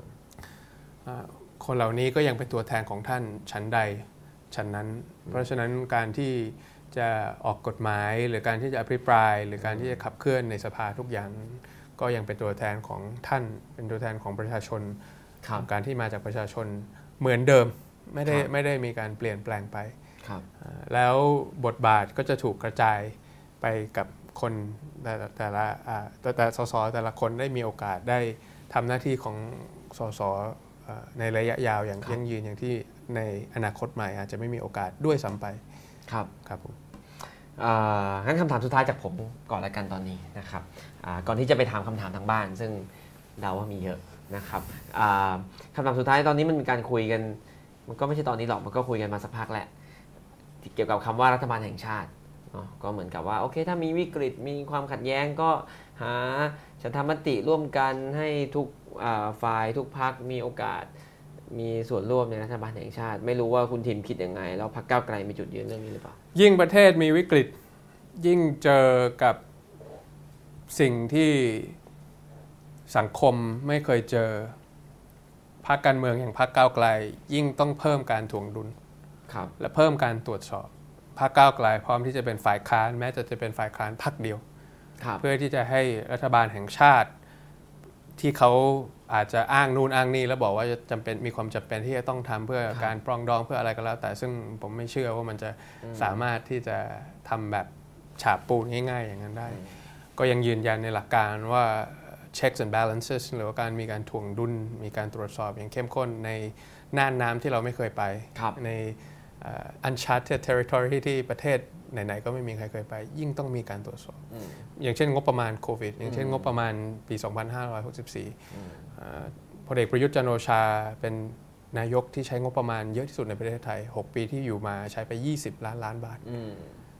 นั่นคือหมื่นล้านบาทต่อวันเพราะท่านอยู่มา 2,000 วัน หารเร็วๆ ก็คือวันละหมื่นล้านบาทครับรัฐบาลนี้ใช้งบประมาณภาษีประชาชนวันละ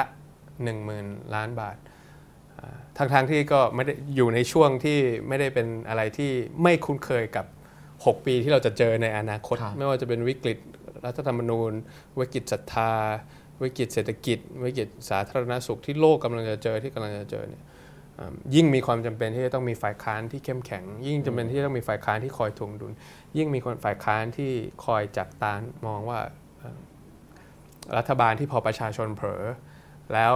ไปใช้จ่ายในสิ่งที่ไม่จำเป็น ไปซื้อในเครื่องบิน VIP ไปซื้อในเอ่อรถถัง ซื้อในสไตรเกอร์ไปซื้อในกระสุนแทนที่จะเอางบมาพัฒนาวัคซีนครับเอาเงินมาช่วยเหลือเออถมช่องว่างทางสังคมที่เกิดขึ้นจากวิกฤตเศรษฐกิจครั้งนี้ หรืออุดรอยรั่วของเศรษฐกิจที่เกิดขึ้นจากโควิด ไม่ว่าจะเป็นเรื่องของการท่องเที่ยว หรือเป็น SME ที่ไม่ได้รับการช่วยเหลือ สิ่งเหล่านี้ต่างหากคือสิ่งที่เป็นหน้าที่ของฝ่ายค้าน เพราะฉะนั้น ถ้าเราจะเป็นรัฐบาลก็ต้องเป็นรัฐบาลที่มีฝ่ายค้านที่พร้อมที่จะตรวจสอบเราครับเราต้องปลอดโปร่งใสพอที่จะให้คนเข้ามาตรวจสอบเราแต่ถ้าเกิดคนอื่นเขาอยากจะเป็นรัฐบาลแห่งชาติ เราก็พร้อมที่จะเป็นฝ่ายค้านที่ทำหน้าที่เข้มแข็งและเข้มข้นกว่าเดิมด้วยซ้ำไปครับครับชัดเจนครับ ครับผมก็ตามนี้นะครับเอาดูคำถามทางบ้านดีกว่า มีเยอะไหมครับ ข้อเสนอเพื่อแก้ไขรัฐธรรมนูญก้าวไกลคืออะไรครับ เอ่อมีจริงๆเมื่อกี้แตะไปหน่อยแล้วแต่ว่าเอาลงรายละเอียดก็ได้คครัรับมีมีสามส่วนนะครับมามาตรา 256 บวกสสร ก็คือมาตราที่ช่วยให้เกิดการเอ่อแก้รัฐธรรมนูญได้ ซึ่งอันนี้ต้องมีประชามติครัใช่บไหมฮะอ่าแต่สิ่งที่สังคมเรียกร้องอีกส่วนหนึ่งก็คือบทเฉพาะการของครับ สว อันนั้นก็คือ 269 ถึง 272 ครับ 269 270 271 270 271นี่เป็นเรื่องเกี่ยวกับการปฏิรูปต้องถามผู้จัดการหน่อยครับเนาะครับครับใช่ครับใช่ไหมใช่ฮะครับแล้วก็ 272 นี่ก็เป็นเรื่องของการที่ให้สวไม่สามารถที่จะโหวตเลือกนายกรัฐมนตรีได้รวมถึงเพื่อที่จะตอบนายกคนนอกด้วยนายกรับคผนมนอกเพื่อที่จะตอบเจตจำนงของการเลือกตั้งอืมส่วนส่วน 279 ก็เป็นอ่ามาตราสุดท้ายครับที่บอกถึงการอ่า ความชอบธรรมของการใช้อำนาจของคอสชครับก็เป็นอีกสิ่งหนึ่งที่ถ้าเราไม่ต้องการการสืบอำนาจของสช สิ่งพวกนี้ก็แก้ได้เลย ซึ่งครับซึ่งบทเฉพาะการ 269ถึง272 กับครับ279 นี่ไม่ต้องทำประชามติอ่าสามารถที่จะครับยืดเอ่อยตินี้เข้าสู่สภา แล้วก็สามารถที่จะมีการพูดคุยแล้วก็สามารถที่จะแก้แก้ได้เลยครับตรงนี้โดยที่ไม่ได้เป็นประชามติครับนี่ก็คือ 3 ก้อนคขรัอบงของรัฐธรรมนูญอืมในเบื้องต้นเพื่อครับที่จะให้เกิดการแก้ไขได้ครับ ก็จริง ๆ แล้วเนี่ยก็ขายของซะเลยคือมาถึงตรงนี้จะไม่พูดอะไรเลยมันก็ไม่ได้ คือจริงๆมันก็ตรงกันเกือบทั้งหมดไม่หมดสัทีเดียวนะครับ กับอืมกับข้อเสนอที่ตอนนี้มีการเปิดให้ประชาชนช่วยกันเข้าชื่อให้ครบ 50,000นะครับแต่ว่าข้อเสนอของทางพรรคก้าวไกลเนี่ยคือสามารถเสนอได้เป็น 3 ก้อนครับสมมุติว่าซึ่งมันมีข้อดีในแง่ยุทธศาสตร์ทางการเมืองก็คือว่าถ้าไม่ผ่านก้อนหนึ่งก็ให้ก้อนหนึ่งมันผ่านก็ได้อ่าแล้วบางก้อนผ่านไปโดยไม่ต้องทำประชามติก็ได้ บางก้อนต้องรอทำประชามติอย่างนี้ แต่ว่าพอเป็นประชาชนเข้าชื่อเนี่ยถ้าทำสามก้อนเนี่ยมันต้องใช้กระดาษเป็น 3 เท่า เออเราเราก็แพ็คแพ็คทีเดียวนะครับ แล้วก็ผมถ้กิดเข้าใจป็นผมเข้าใจถูกไหมฮะว่าถ้าการจะทำเนี่ยมันทำได้ 3 วิธี อันที่หนึ่งก็คือคอรมอเสนอเอง ถูกครับ อันที่ 2 ก็คือนิติบัญญัติต้องหนึ่งใน 5 เริ่มใช่เริ่มต้นเลยคือใช่สสใช่ต้องได้สหสนึ่งในหนึ่งในห้าห้าซึ่งเรามีแค่ 54 คน ครับ ใช่ไหมฮะหนึ่งในห้าคือ 100 คน ก็ตอนนี้มันสสไม่ครบ500คนก็90กว่าคนอ๋อใช่ใช่ใช่ครับและอันที่3ก็คือประชาชนเข้าชื่อใช่ค5,000รับคนใช่ครับซึ่งผมคิดว่ามันไม่ใช่ไอเตอร์ออว่าทางใดทางหนึ่งอืมถ้ารัฐบาลหรือคอรมอจริงใจกับการแก้ปัญหาก็สามารถที่จะทำด้วยตัวอืมของเขาเองครับเราก็จะทำในส่วนของเราประชาชนก็จะทำในครับส่วนของประชาชน เอ๊ะเพื่อที่จะพาให้ประเทศพ้นวิกฤตไปจนได้ฟังด้วยเห็นเลเยอร์มันจะยาก3สเต็ปคือถ้าคอรมอนี่ง่ายสุดใช่คือถ้าเขาจะเสนอปุ๊บปุ๊บใช่เข้าเลยใช่ถ้าสสโอ้ต้องต้อง 90กว่าคนนั่นก็คือสาเหตุว่าต้งหตอนที่อภิปรายแล้วอืมบอกว่าส่งตรงให้หานายกได้ไงอืมนั่นคือแต่แต่ยังไม่เสนอคอรมอยังยังไม่เสนอไม่มียังทีเสท่านอไม่มีทีท่าเลยสสกำลังจะพยายามเสนอแต่ต้องจาก 54 ต้องหาให้ครบร้อยก่อนอืมอ่า90 กว่านะครับอ่าประชาชนห้าหมื่นนะครับอ่าช่วยกันหน่อยนะครับครับครับครับผมโอเคครับครับคำถามคำถามต่ต่ออไปไปดีกว่ารู้สึกยังไงคะ ที่มีคนอ้างว่าพรรคก้าวไกลอยู่เบื้องหลังม็อบ จริงๆก็ตอบไปแล้วนะคือ หมายถึงว่าเคลียร์ไปแล้วในในทางเหตุผล แต่ว่าเอ้ยเขาถามทางความรู้สึกทางความความรู้สึก ก็อันที่หนึ่งก็คือไม่เป็นความจริงแน่นอนครัอับนที่สองก็คือว่าอย่าดูถูกนิสิตนักศึกษาครับอย่าดูถูกประชาชนว่าเขาไม่มีวุฒิภาวะ หรือว่าไม่มีความคิดเป็นของตัวเอง มันเป็นไปไม่ได้ที่อ่า พรรคการเมืองในพรรคการหนึ่งจะสามารถที่จะมาชักจูง หรือว่ามาชักโยงได้ เพราะอันนี้มันเป็นความบริสุทธิ์ของพวกเขาครับที่มีความกังวลต่อ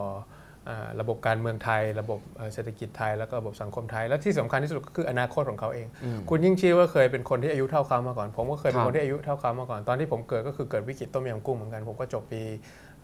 สี่หนึ่งช่วงนั้นก็ก็รู้สึกว่าความไม่มั่นคงในอนาคตหลังรัฐธรรมนูญปี 40 หลังพฤษภาสมินปี 35 เราก็ยังจำความรู้สึกอย่างนั้นได้เพ ราะฉะนั้นเราไม่อยากให้ใครมาดูถูกเราฉันใดอืมผู้ใหญ่ก็อย่าไปดูถูกนิสิตนักศึกษาฉันนั้นเช่นเดียวครักับนในแง่ความรู้สึกมันเป็นไง คือพอได้ยินปุ๊บสมมุติว่ามีคนบอกว่าโอ้ยเด็กพวกนี้มันนะเด็กธนาทรอะไรเงี้ยเราแบบโกรธไหมฉุนไม่แต่ผมรู้สึกว่ามัน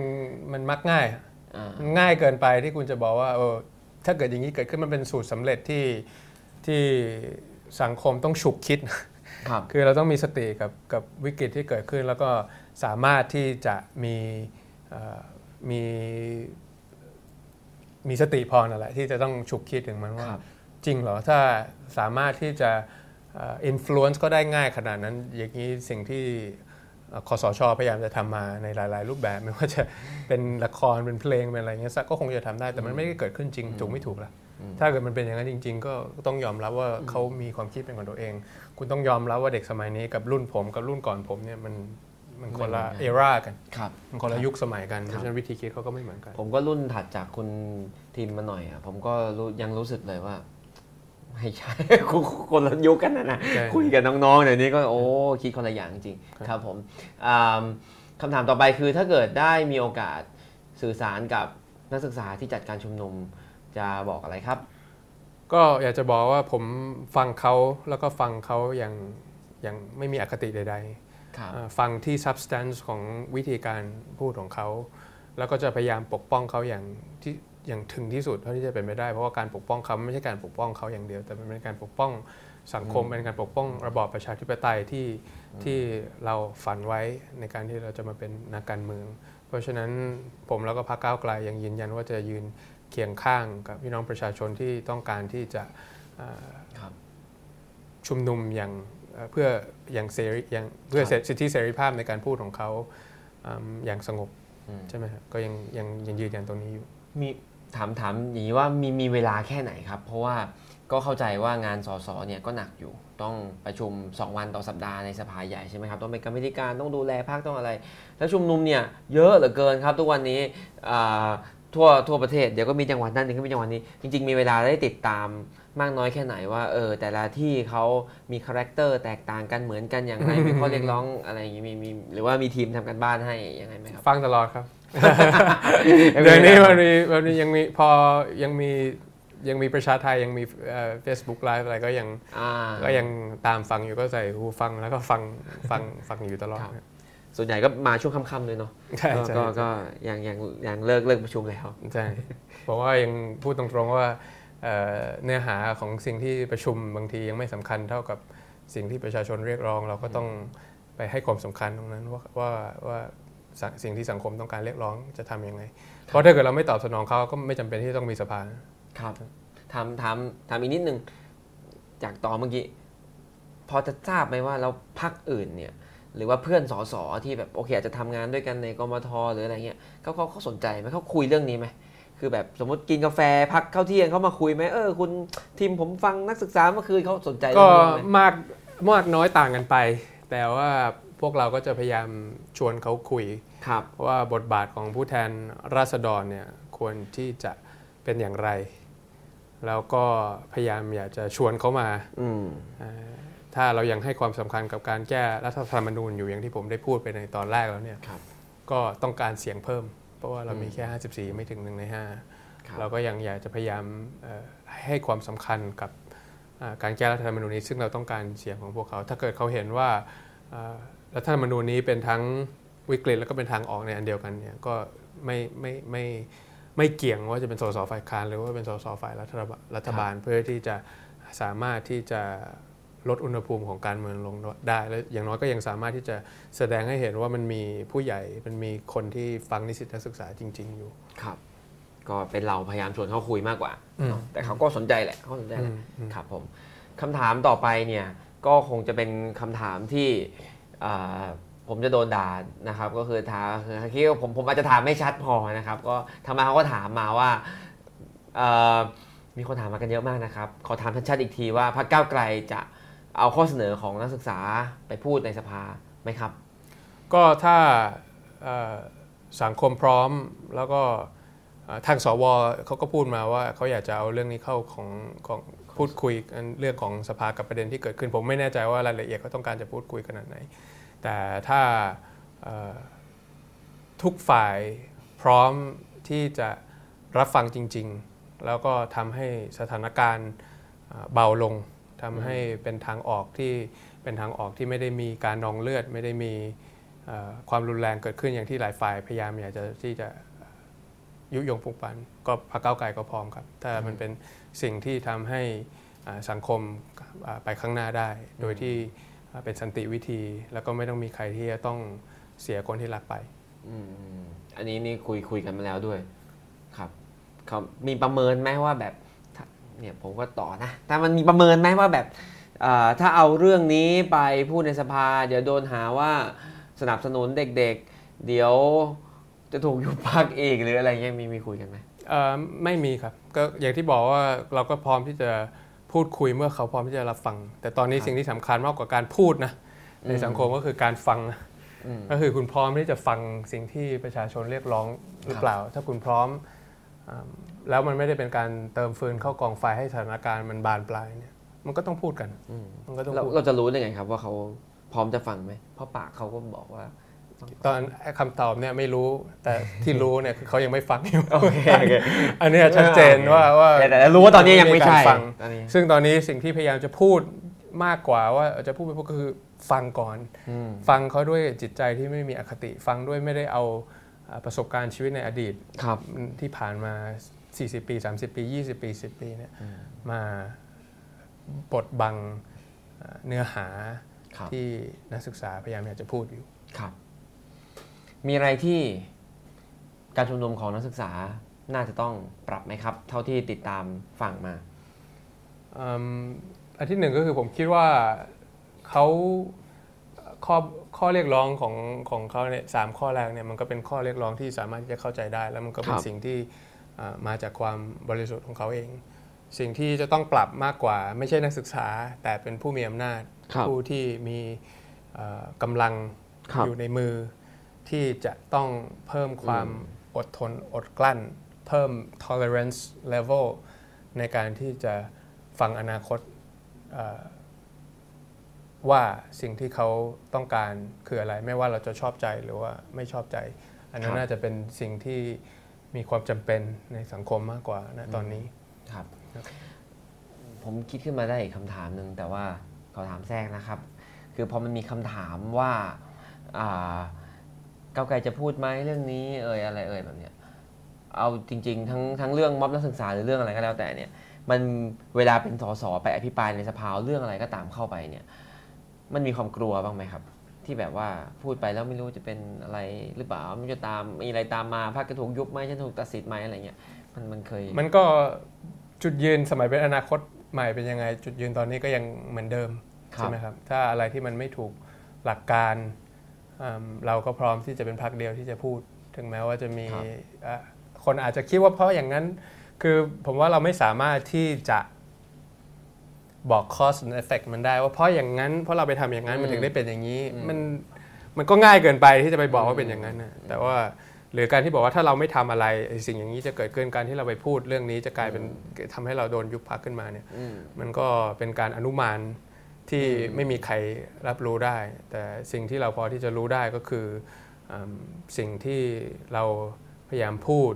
แล้วก็พยายามบอกว่าเนี่ยเป็นอุดมการณ์เป็นหลักการของพรรคแล้วพอถึงเวลาที่เราโดนทดสอบเราก็ยังทำ ในสิ่งที่เราพูด ไม่ใช่ว่าพอเราเจอวิกฤต หรือว่าเจอการทดสอบแล้วเราเดินหนีอืมอันนั้นก็เป็นสิ่งหนึ่งที่น่าจะพิสูจน์ได้สำหรับพรรคก้าวไกลครับแล้วก็อดีตอนาคตใหม่ครับผม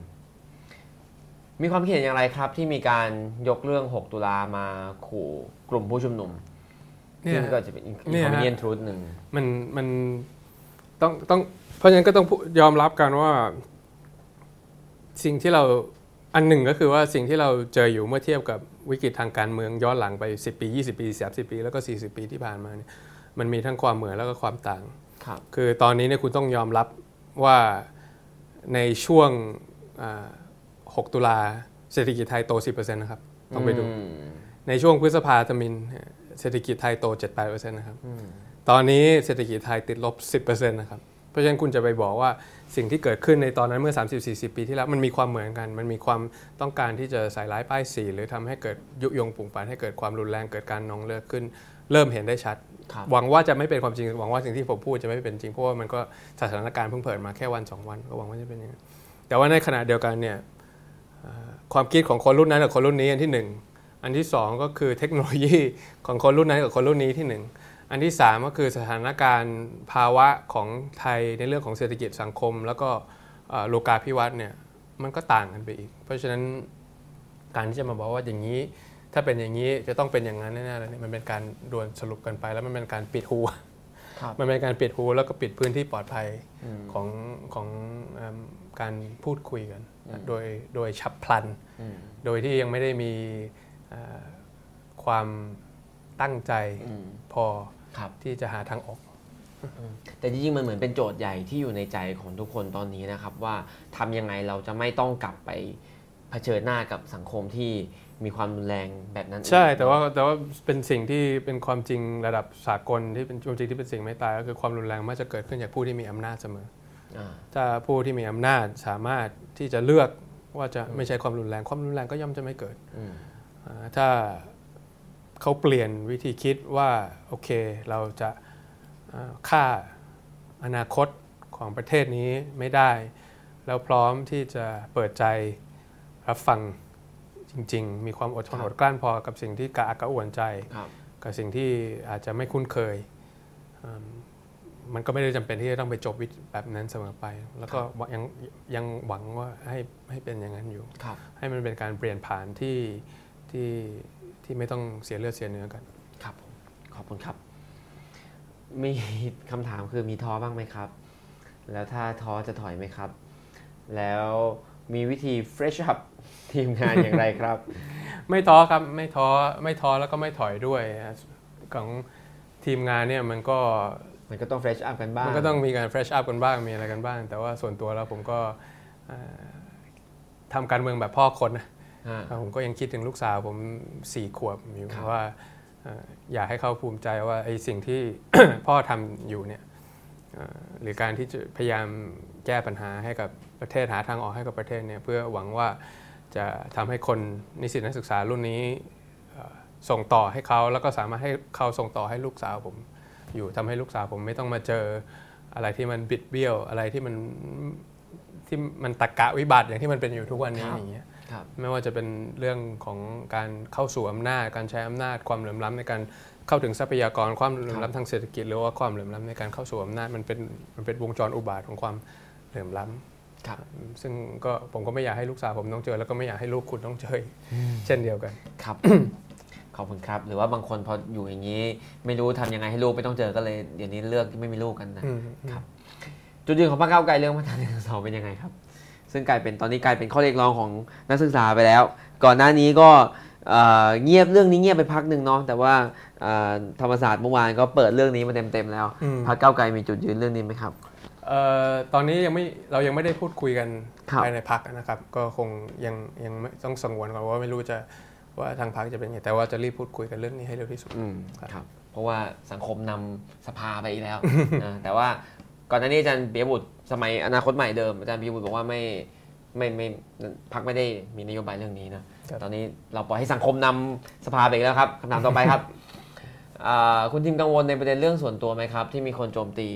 เพราะยังมีคนในฝั่งประชาธิปไตยที่วิจารณ์คุณทิมในประเด็นเรื่องส่วนตัวในอดีตอยู่ครับครับไม่ไม่กังวลครับเพราะว่าไม่ได้เป็นความจริงนะไม่ได้มีความรุนแรงในครอบครัว ของครอบครัวผมครับอ่าผมต้องชี้แจงให้สังคมเข้าใจว่าการที่ออกมาชี้แจงกับการตอบโต้กันอืมมันต่างกัน ความมั่นคงทางอารมณ์ของลูกสาวผมเป็นสิ่งที่ผมไม่สามารถที่จะแลกได้อืมเอ่อ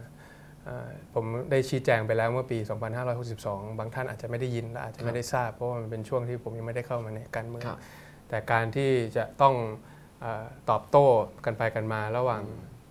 คุณพ่อหรือว่าคุณแม่อืเนี่ยมอืมคงไม่ได้เป็นประโยชน์ สำหรับครับลูกสาวผมนั้นเท่าไหร่นัก ผมก็เลยตัดสินใจว่าอยากจะเอ่อไม่ต้องพูดเยอะชี้แจงครั้งเดียวเพราะว่ามันไม่ไม่สามารถที่จะทำอย่างนั้นแลกกับอนาคตของลูกสาวผมที่จะต้องเติบโตมาในโลกของอินเทอร์เน็ตในโลกของโซเชียลที่จะต้องมาดูเรื่องพวกนี้แต่ชี้แจงไปแล้วว่าไม่ได้มีความรุนแรงในครอบครัวผม แล้วตอนนี้ผมก็เอ่อยังหวังดี แล้วก็ยังหวังเอ่อยังเห็นเอ่อ คุณตายเป็นเป็นแม่ของลูกสาวผม แล้วก็ก็ทำบทบาทเป็นแม่ได้อย่างไม่เอ่อตกหล่นหรือว่าบกพร่องอย่างใดก็ยังหวังว่าจะเป็นพ่อที่ดีครับแล้วก็ยังสนับสนุนเขาเต็มที่ในการที่เขาเป็นเอ่อคุณแม่ที่ดี แล้วก็จะพยายามตั้งใจที่จะเอ่อดูแลพี่พิมพ์ลูกสาวผมให้โตมาอย่างเอ่ออย่างไม่ขาดอะไร ยังครับยังเหมือนกับว่าครอบครัวเป็นครอบครัวที่ที่ปกติหมดแต่ว่าเราก็ต้องยอมรับความจริง ครับผมแต่คุณทิมก็ยืนยันว่าอ่าไม่ได้มีเรื่องความรุนแรงในครอบครัวเกิดขึ้นนะครับอ่าอันนี้วิเคราะห์การเมืองกันหน่อยนะครับอืมก็คงพูดตรงๆก็คือไม่ค่อยมีใครวิเคราะห์ได้ถูกต้องเฉียบขาดหรอก แต่ว่าทุกคนก็มีคำถามนี้ในใจ เพราะว่าตอนนี้นักศึกษาพูดกันมากว่าให้มันจบที่รุ่นเรานะครับอ่า ขนาดผมเนี่ยก็ยังฟังแล้วก็ฟังทีไรก็จะรู้สึกว่ารุ่นเรานี่นี่กูด้วยไหม คุณทีมก็อาจจะไม่รู้นะรุ่นรุ่นตัวเองด้วยไหมเนาะคิดว่ามันมันเป็นยังไงครับ มันจบได้ไหมจบที่รุ่นเราเนี่ยมันเป็นไปได้ไหมครับ คือมันต้องยอมรับก่อนว่าการเปลี่ยนแปลงในสังคมเนี่ยมันจะเร็วก็ได้ หรือว่ามันครับจะช้าก็ได้ แต่ว่าถ้าจะให้มันเร็วเนี่ย มันก็มีผลลัพธ์ของมัน มี consequence ของมันที่คุณจะต้องรับมีราคาที่จะต้องจ่ายของมัน หรือจะให้สังคมเปลี่ยนแปลงแต่ช้าหน่อย ก็มีต้นทุนที่มันต้องจ่ายอีกเช่นเดียวกันแต่มันไม่สามารถที่จะเกิดขึ้นภายในวันสองวันได้ แล้วก็ถ้าจะเปลี่ยนแปลงแบบเร็วๆ แล้วให้มันจบเร็วๆ โดยที่ไม่มีฉันทามติอืมฉันทามติของคนอื่นในสังคมเนี่ยมันก็เป็นการเปลี่ยนแปลงที่ไม่ยั่งยืน เพราะฉะนั้นอืมเราก็ต้องเลือกเป็นทางแพร่งที่เราจะต้องเลือกว่าจะไปในรูปแบบไหน แต่แน่นอนครับว่าเอ่อถึงแม้ว่าพวกเราอยากจะทำหรือไม่อยากทำเนี่ย แต่ผมคิดว่าบริบทของโลกเอ่อเทคโนโลยีที่เกิดขึ้นระเบียบโลกที่จะเกิดขึ้นใหม่เนี่ยมันจะบังคับจะบังคับให้เราทุกส่วนในสังคมที่จะต้องปรับตัวให้เข้ากับบริบทใหม่ได้ เพราะฉะนั้นผมก็คิดว่ามันไม่ได้อยู่กับเราอย่างเดียว แต่ว่ามันก็อยู่กับ external environment ข้างนอก external factor ครับที่จะบีบประเทศไทยให้จำเป็นที่จะต้องเปลี่ยนเพราะฉะนั้นมันต้องเปลี่ยนอยู่แล้วอืมครับครับ เพียงแต่ว่าจะรุ่นเรารุ่นไหนรุ่นอะไร ยังยังยังไม่ชัวร์นะยังไม่ชัวร์นะฟังแล้วรู้สึกยังไงครับประโยคนี้อือฮึให้มันจบที่รุ่นเรา พอฟังแล้วมันฮึกเหิมไหมพอเห็นน้องๆเขาพูดเขาก็ดูฮึกเหิมกันนะอืมเราอยู่ในสภาเรารู้สึกแบกรับกดดันไหมให้มันจบที่รุ่นเรานี่มันจะเร่งยังไง ก็ต้องต้องพยายามที่จะช่วยกันครับ ก็ต้องครับพยายามที่ต้องช่วยกันแล้วก็อย่างที่บอกว่าก็จะต้องทำความทำเอ่อ domination of ideas หรือว่าการทำสร้างเปลี่ยนความคิดว่ามันมีความเป็นไปได้อยู่ การเมืองมันการเมืองความหวังเป็นการเมืองความเป็นไปได้ ทุกอย่างมันก็เป็นไปได้ แล้วก็มันเป็นไปไม่ได้มันก็ขึ้นอยู่กับตัวเรานั่นแหละว่าจะทำยังไง แต่ถ้าเกิดเราบอกว่าจะเอาแบบนี้แล้วก็ทิ้งส่วนอื่นไปหมด มันก็จะเกิดขึ้นได้ไหมมันก็จบได้แต่ว่าจบขึ้นแล้วมันก็เกิดใหม่จบขึ้นแล้วก็เกิดใหม่จบขึ้นแล้วก็เกิดใหม่แต่ถ้าเกิดอยากจะให้มันจบจริงๆมันก็อาจจะต้องอีกรูปแบบหนึงครับผมขอบคุณครับหมดหรือยังคำถามยังแบ่งเวลาการทำงานกับ ให้เวลาลูกได้ยังไงบ้างครับ ก็เนี่ยจะรีบสัมภาษณ์ให้เสร็จแล้วกลับไปเลี้ยง โอเคโอเคใกล้จบแล้วใกล้จบยากแล้วอยู่ยากอยู่เหลืในกี่ในคำช่วงนี้พอเป็นเป็นสสพ่อลูกอ่อนลูกอายุสี่ขวบเนี่ยคมัรันบก็ก็เป็น้นองนอนสิ่งที่ไหนกี่โมงครับเขารอผมใกล้กลับแล้วไงล่ะใกล้แล้วล่ะเขาไม่ยอมนอนก่อนพ่อไง แต่ว่าพยายามก็พยายามอยากจะแบ่งเวลา แล้วก็มีครับทีมงานมีใครที่เขาเข้าใจว่าการเอ่อเป็นพ่อคนมันก็ไม่ใช่ครับเรื่องเอ่อไม่ใช่เรื่องง่ายครับแล้วก็มีคนคอยช่วยคอยอะไร แต่ก็ครับยังยังหวังว่าจะจะจะสู้เต็มที่กับการที่จะทำให้เป็นทั้งผู้แทนราษฎรที่ดี แล้วก็เป็นพ่อที่ดีของลูก ตอนนี้ก็เหลืออยู่แค่นี้ไอครับอะไรที่มันเป็นเรื่องส่วนตัวเรื่องวัยรุ่นเรื่องอืมเรื่องที่เกี่ยวข้องกับตัวเอง เราก็ต้องยอมไปก่อนเสียสคละรับไปผก่มอนเหลือสองคำถามครับก่อนที่คุณทิมจะได้ไปเจอลูกนะครับ เชิญครับ คิดอย่างไรที่ตอนนี้มีสส เรียกรับเงินเพื่อผ่านงบประมาณ ก็การเมืองแบบเก่าอย่างนี้จะต้องจบไปครับ แล้วก็เรื่องแบบนี้จะไม่มีพื้นที่ยืนในพรรคก้าวไกลแน่นอน ถ้าตราบใดก็ตามที่ผมยังเป็นหัวหน้าอยู่ แล้วมีเรื่องแบบนี้เรามีคณะกรรมการวินัยของสสที่จะตรวจสอบอย่างเข้มข้นครับถ้าเราพบว่ามันเป็นเป็นเรื่องที่มีมูลหรือเป็นความจริงก็คือเขาจะไม่มีคนคนนั้นจะไม่มีที่ยืนในพรรคของก้าวไกลแน่นอนครับผมคำถามสุดท้ายครับ การเมืองในโลกจริงเป็นเหมือนที่คิดไว้ไหมครับ ก่อนที่จะเข้ามาสู่โลกแห่งการเมือง เมื่อเข้ามาแล้วได้เรียนรู้อะไรบ้างจากการเมืองทั้งในแง่บวกแล้วก็แง่ลบครับ ก็อย่างที่บอกว่าเคยผ่านมาหลายครั้งทั้งในต่างประเทศ ทั้งที่นิวซีแลนด์ทั้งตอนที่อยู่อเมริกาอยู่อเมริกานี่ผมอยู่อเมริกาสองครั้ง ครั้งหนึ่งก็คือที่บุชแข่งกับอัลกอร์ครับที่ที่แพ้กันที่ฟลอริดาไปนิดรับเดียวครับตอนนั้นผมก็ อ่าอยู่ที่เท็กซัสพอดี ซึ่งเป็นที่ของจอร์จ W. Bush เพราะฉะนั้นก็จะอยู่กับเพื่อนฝูงที่อยู่ในคอการเมืองก็จะตามเข้าไปหาเสียงไปเคาะประตูไปทำนู่นทำนี่ก่อนอันนั้นที่หนึ่งพอครั้งที่สองไปอยู่บอสตันก็เป็นช่วงที่โอบามาอ่าแข่งกับก่อนจอห์นแมคเคนใครนะผมจำไม่ได้ ก็คือโอบาโอบามาก็มีแข่งกับจอห์นแมคเคนมั้งก่อนแล้วก็เขาเป็น Mitt Romney นี่นี่ใช่ไหมก็คือช่วงนั้นก็เป็นช่วงที่ผมเรียนอยู่ Kennedy School ที่เป็นโรงเรียนการเมืองโดยเฉพาะ เพราะฉะนั้นก็จะเจอเพื่อนรักผมเนี่ยเป็นคนเขียน speech ให้โอบามาเลยนะตอนที่เขาเรียนจบไปเนี่ยก็จะเกี่ยวข้องกับโลกการเมืองก็จะเห็นทั้งข้อดีทั้งข้อเสียทั้งความสกปรกทั้งนั่นน่ะรวมถึงการที่เคยอยู่ทำเนียบเมื่อปี 2547 2548 2549 ก็ก็เห็นมาก่อน เพราะฉะนั้นพอมาถึงตอนนี้เนี่ยมันก็เลยก็เคยรับรู้มาก่อน เคยเห็นมาก่อนว่ามันเป็นยังไงข้อดีข้อเสียมันเป็นยังไงแล้วสามารถจะจะแก้ได้ไหม ตอนนี้เอ่อ ผมว่าข้อดีของการเมืองอย่างน้อยก็คือ ยังมีประชาธิปไตยครึ่งใบเนาะอย่างน้อยก็ยังมีผู้แทนราษฎรครับที่พอที่จะพยายามทำให้เป็นความหวังของพี่น้องประชาชนได้ทำให้สภามันกลับมาศักดิ์สิทธิ์อีกครั้งหนึ่งข้อเสียก็คือว่ามันช้าเกินไปเอ่อคือในโลกของโลกาภิวัตน์ในโลกของโลกใบใหม่เนี่ยมันเร็วอืมสถานการณ์มันเปลี่ยนวันต่อวันตลอดเวลาแล้วสภาเนี่ยมันยังเป็นกลไกที่การเปลี่ยนกฎหมายการผ่านพรบก็ช้าโดยเฉพาะอย่างยิ่งถ้าเกิดคุณเป็นฝ่ายค้านอื มันก็ช้ากรรมธิการก็ไม่มีอำนาจช้าทุกสิ่งทุกอย่างเนี่ยมันเหมือนกับถูกลดทอนบทบาทของรัฐสภา แล้วก็ให้มันไปอยู่ที่รัฐบาลกับราชการซะส่วนใหญ่ ก็อาจจะไม่สามารถที่จะทำได้อย่างที่ใจคิดสักเท่าไหร่นักว่าควรที่จะทำอย่างนั้นทำไมคุณไม่ทำอย่างนี้ทำไมคุณไม่ทำอย่างนั้นอย่างนี้ มันก็เป็นข้อเสียที่ที่อย่างน้อยถึงมีสภา แต่ก็ยังไม่สามารถที่จะตอบโจทย์ประชาชนได้ร้อยเปอร์เซ็นต์โอ้คุณใช้งบประมาณ 1.9 ล้านล้านแก้ไขปัญหาโควิดทำไม อันนี้ไม่ทำทำไมอันนั้นไม่ทำทำไมพรบ SME 5แสนล้านซอฟท์โลนต้องเป็นลูกค้าของธนาคารเก่า แล้วคน SME ที่ไม่เคยเข้าสู่ระบบทุนนิยมทำยังไงเนี่ยอะไรอย่างเงี้ยมันก็อยากที่จะฟังแล้วดูเห็นแล้วมันก็ขาดหูขาดตา แต่ว่ามันก็ทำได้ไม่ยังไม่สามารถที่จะ ก็น้อยอกน้อยใจนะอ่าว่ายังไม่สามารถที่จะเฮ้ยมันมีวิธีที่มันดีกว่านั้น ถ้าคุณอืมฟังพวกผมหน่อยเนี่ยก็อาจจะได้ ซึ่งซึ่งแต่ก็ต้องยอมรับว่ามีหลายสิ่งหลายอย่างที่พอเราพูดไป รัฐบาลก็เอาไปฟัง แล้วก็มีการปรับอ่าเยียวยาแบบฝนตกไม่ทั่วฟ้าอย่างตอนนั้นเนี่ยตอนแรกเริ่มต้น เราก็รู้อยู่แล้วว่าแรงงานนอกระบบ แรงงานทั้งประเทศไทยมี 40 ล้านกว่าคนอยู่ในระบบเท่าไหร่อยู่นอกระบบเท่าไหร่ เราก็รู้แล้วพอโควิดมันทำให้เศรษฐกิจมันชะงักขนาดนี้เนี่ยอ่า คนจะต้องได้รับผลกระทบเท่าไหร่เขาก็เริ่มมา 3 ล้านเราก็โวยแล้ว15 ล้านเขาก็เขาก็เริ่มมาเป็น 6 6 ก็มาเป็น 9 9 ก็ในที่สุดเป็น 15 จนได้อย่างเงี้ยอืมมันก็ก็ยังมีสรถได้บ้างที่ยังมีจะได้บ้างยังมีอะไรได้บ้างครับ แต่ว่าก็น้อยอกน้อยใจบ้างไอ้แล้วกลไกสภาประเทศอื่นมันมันมันช้าแบบเรา มันดูอื มมันดูไม่ไม่มีไม่มีความหวังแบบเราไหมครับ ไม่แน่ใจเหมือนกัน ผมไม่ได้ผมอยู่แต่ฝ่ายรัฐบาลหรือว่าเป็นพวกการเมืองการเลือกตั้งในต่างอ่าประเทศซะส่วนใหญ่ยังไม่ได้เคยเป็นสมาชิกสภาเขายังไม่ได้เคยไปอยู่ใน parliament หรือว่าอะไรอย่างเงี้ยกันนี้ครั้งนี้เป็นครั้งแรกที่เป็นนิติบัญญัติส่วนใหญ่ก็จะอยู่ที่ทำเนียบ หรือว่าไปตามการแข่งขันการเป็นประธานาธิบดี หรือการเลือกตั้งการทำโพลอะไรลักษณะอย่างนั้นมากกว่าคำถามแถมครับ มีใครเป็นไอดอลในชีวิตไหมครับ ของคุณทิมก็ เยอะในหลายด้านนะครับ ก็ไม่ว่าจะเป็นเอาการเมืองแล้วกัน ก็มีหลายคนอีกอืมอืมถ้าถ้าเป็นต่างประเทศก็ดูอืมทั้งขวาและซ้ายนะก็ทั้งโรนัลด์เรเกนทั้งอ๋ออ่าอ่าโอบามาใช่ไหมฮะอ่าลีเซียนลุงของสิงคโปร์ก็มีวิธีในการจัดการปัญหาอะไรได้หลาย ๆ อย่าง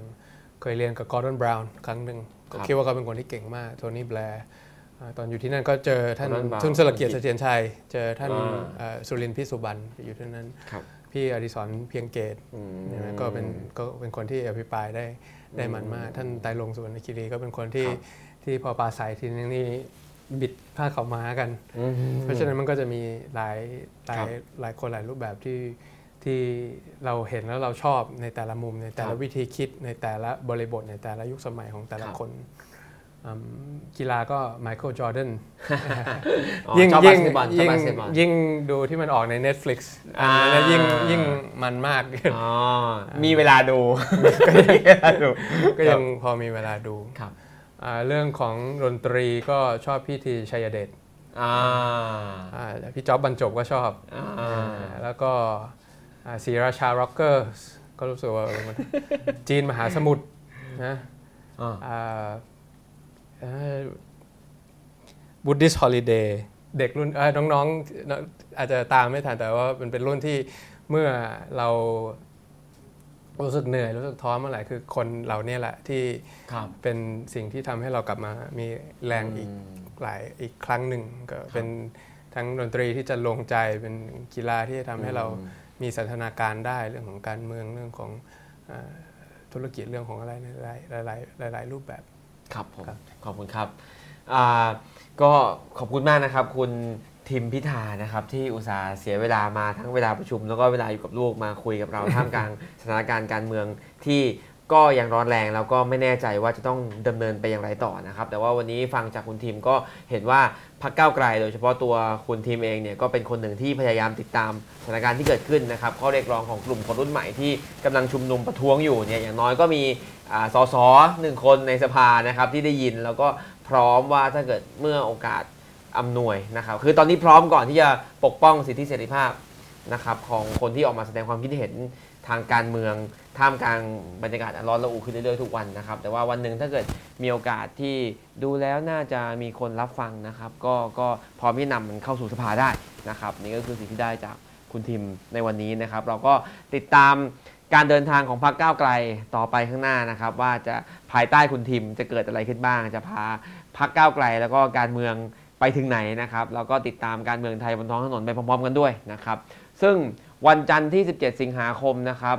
เราจะวันโอวันวันออนวันตอนต่อไปนะครับ เราจะคุยกับ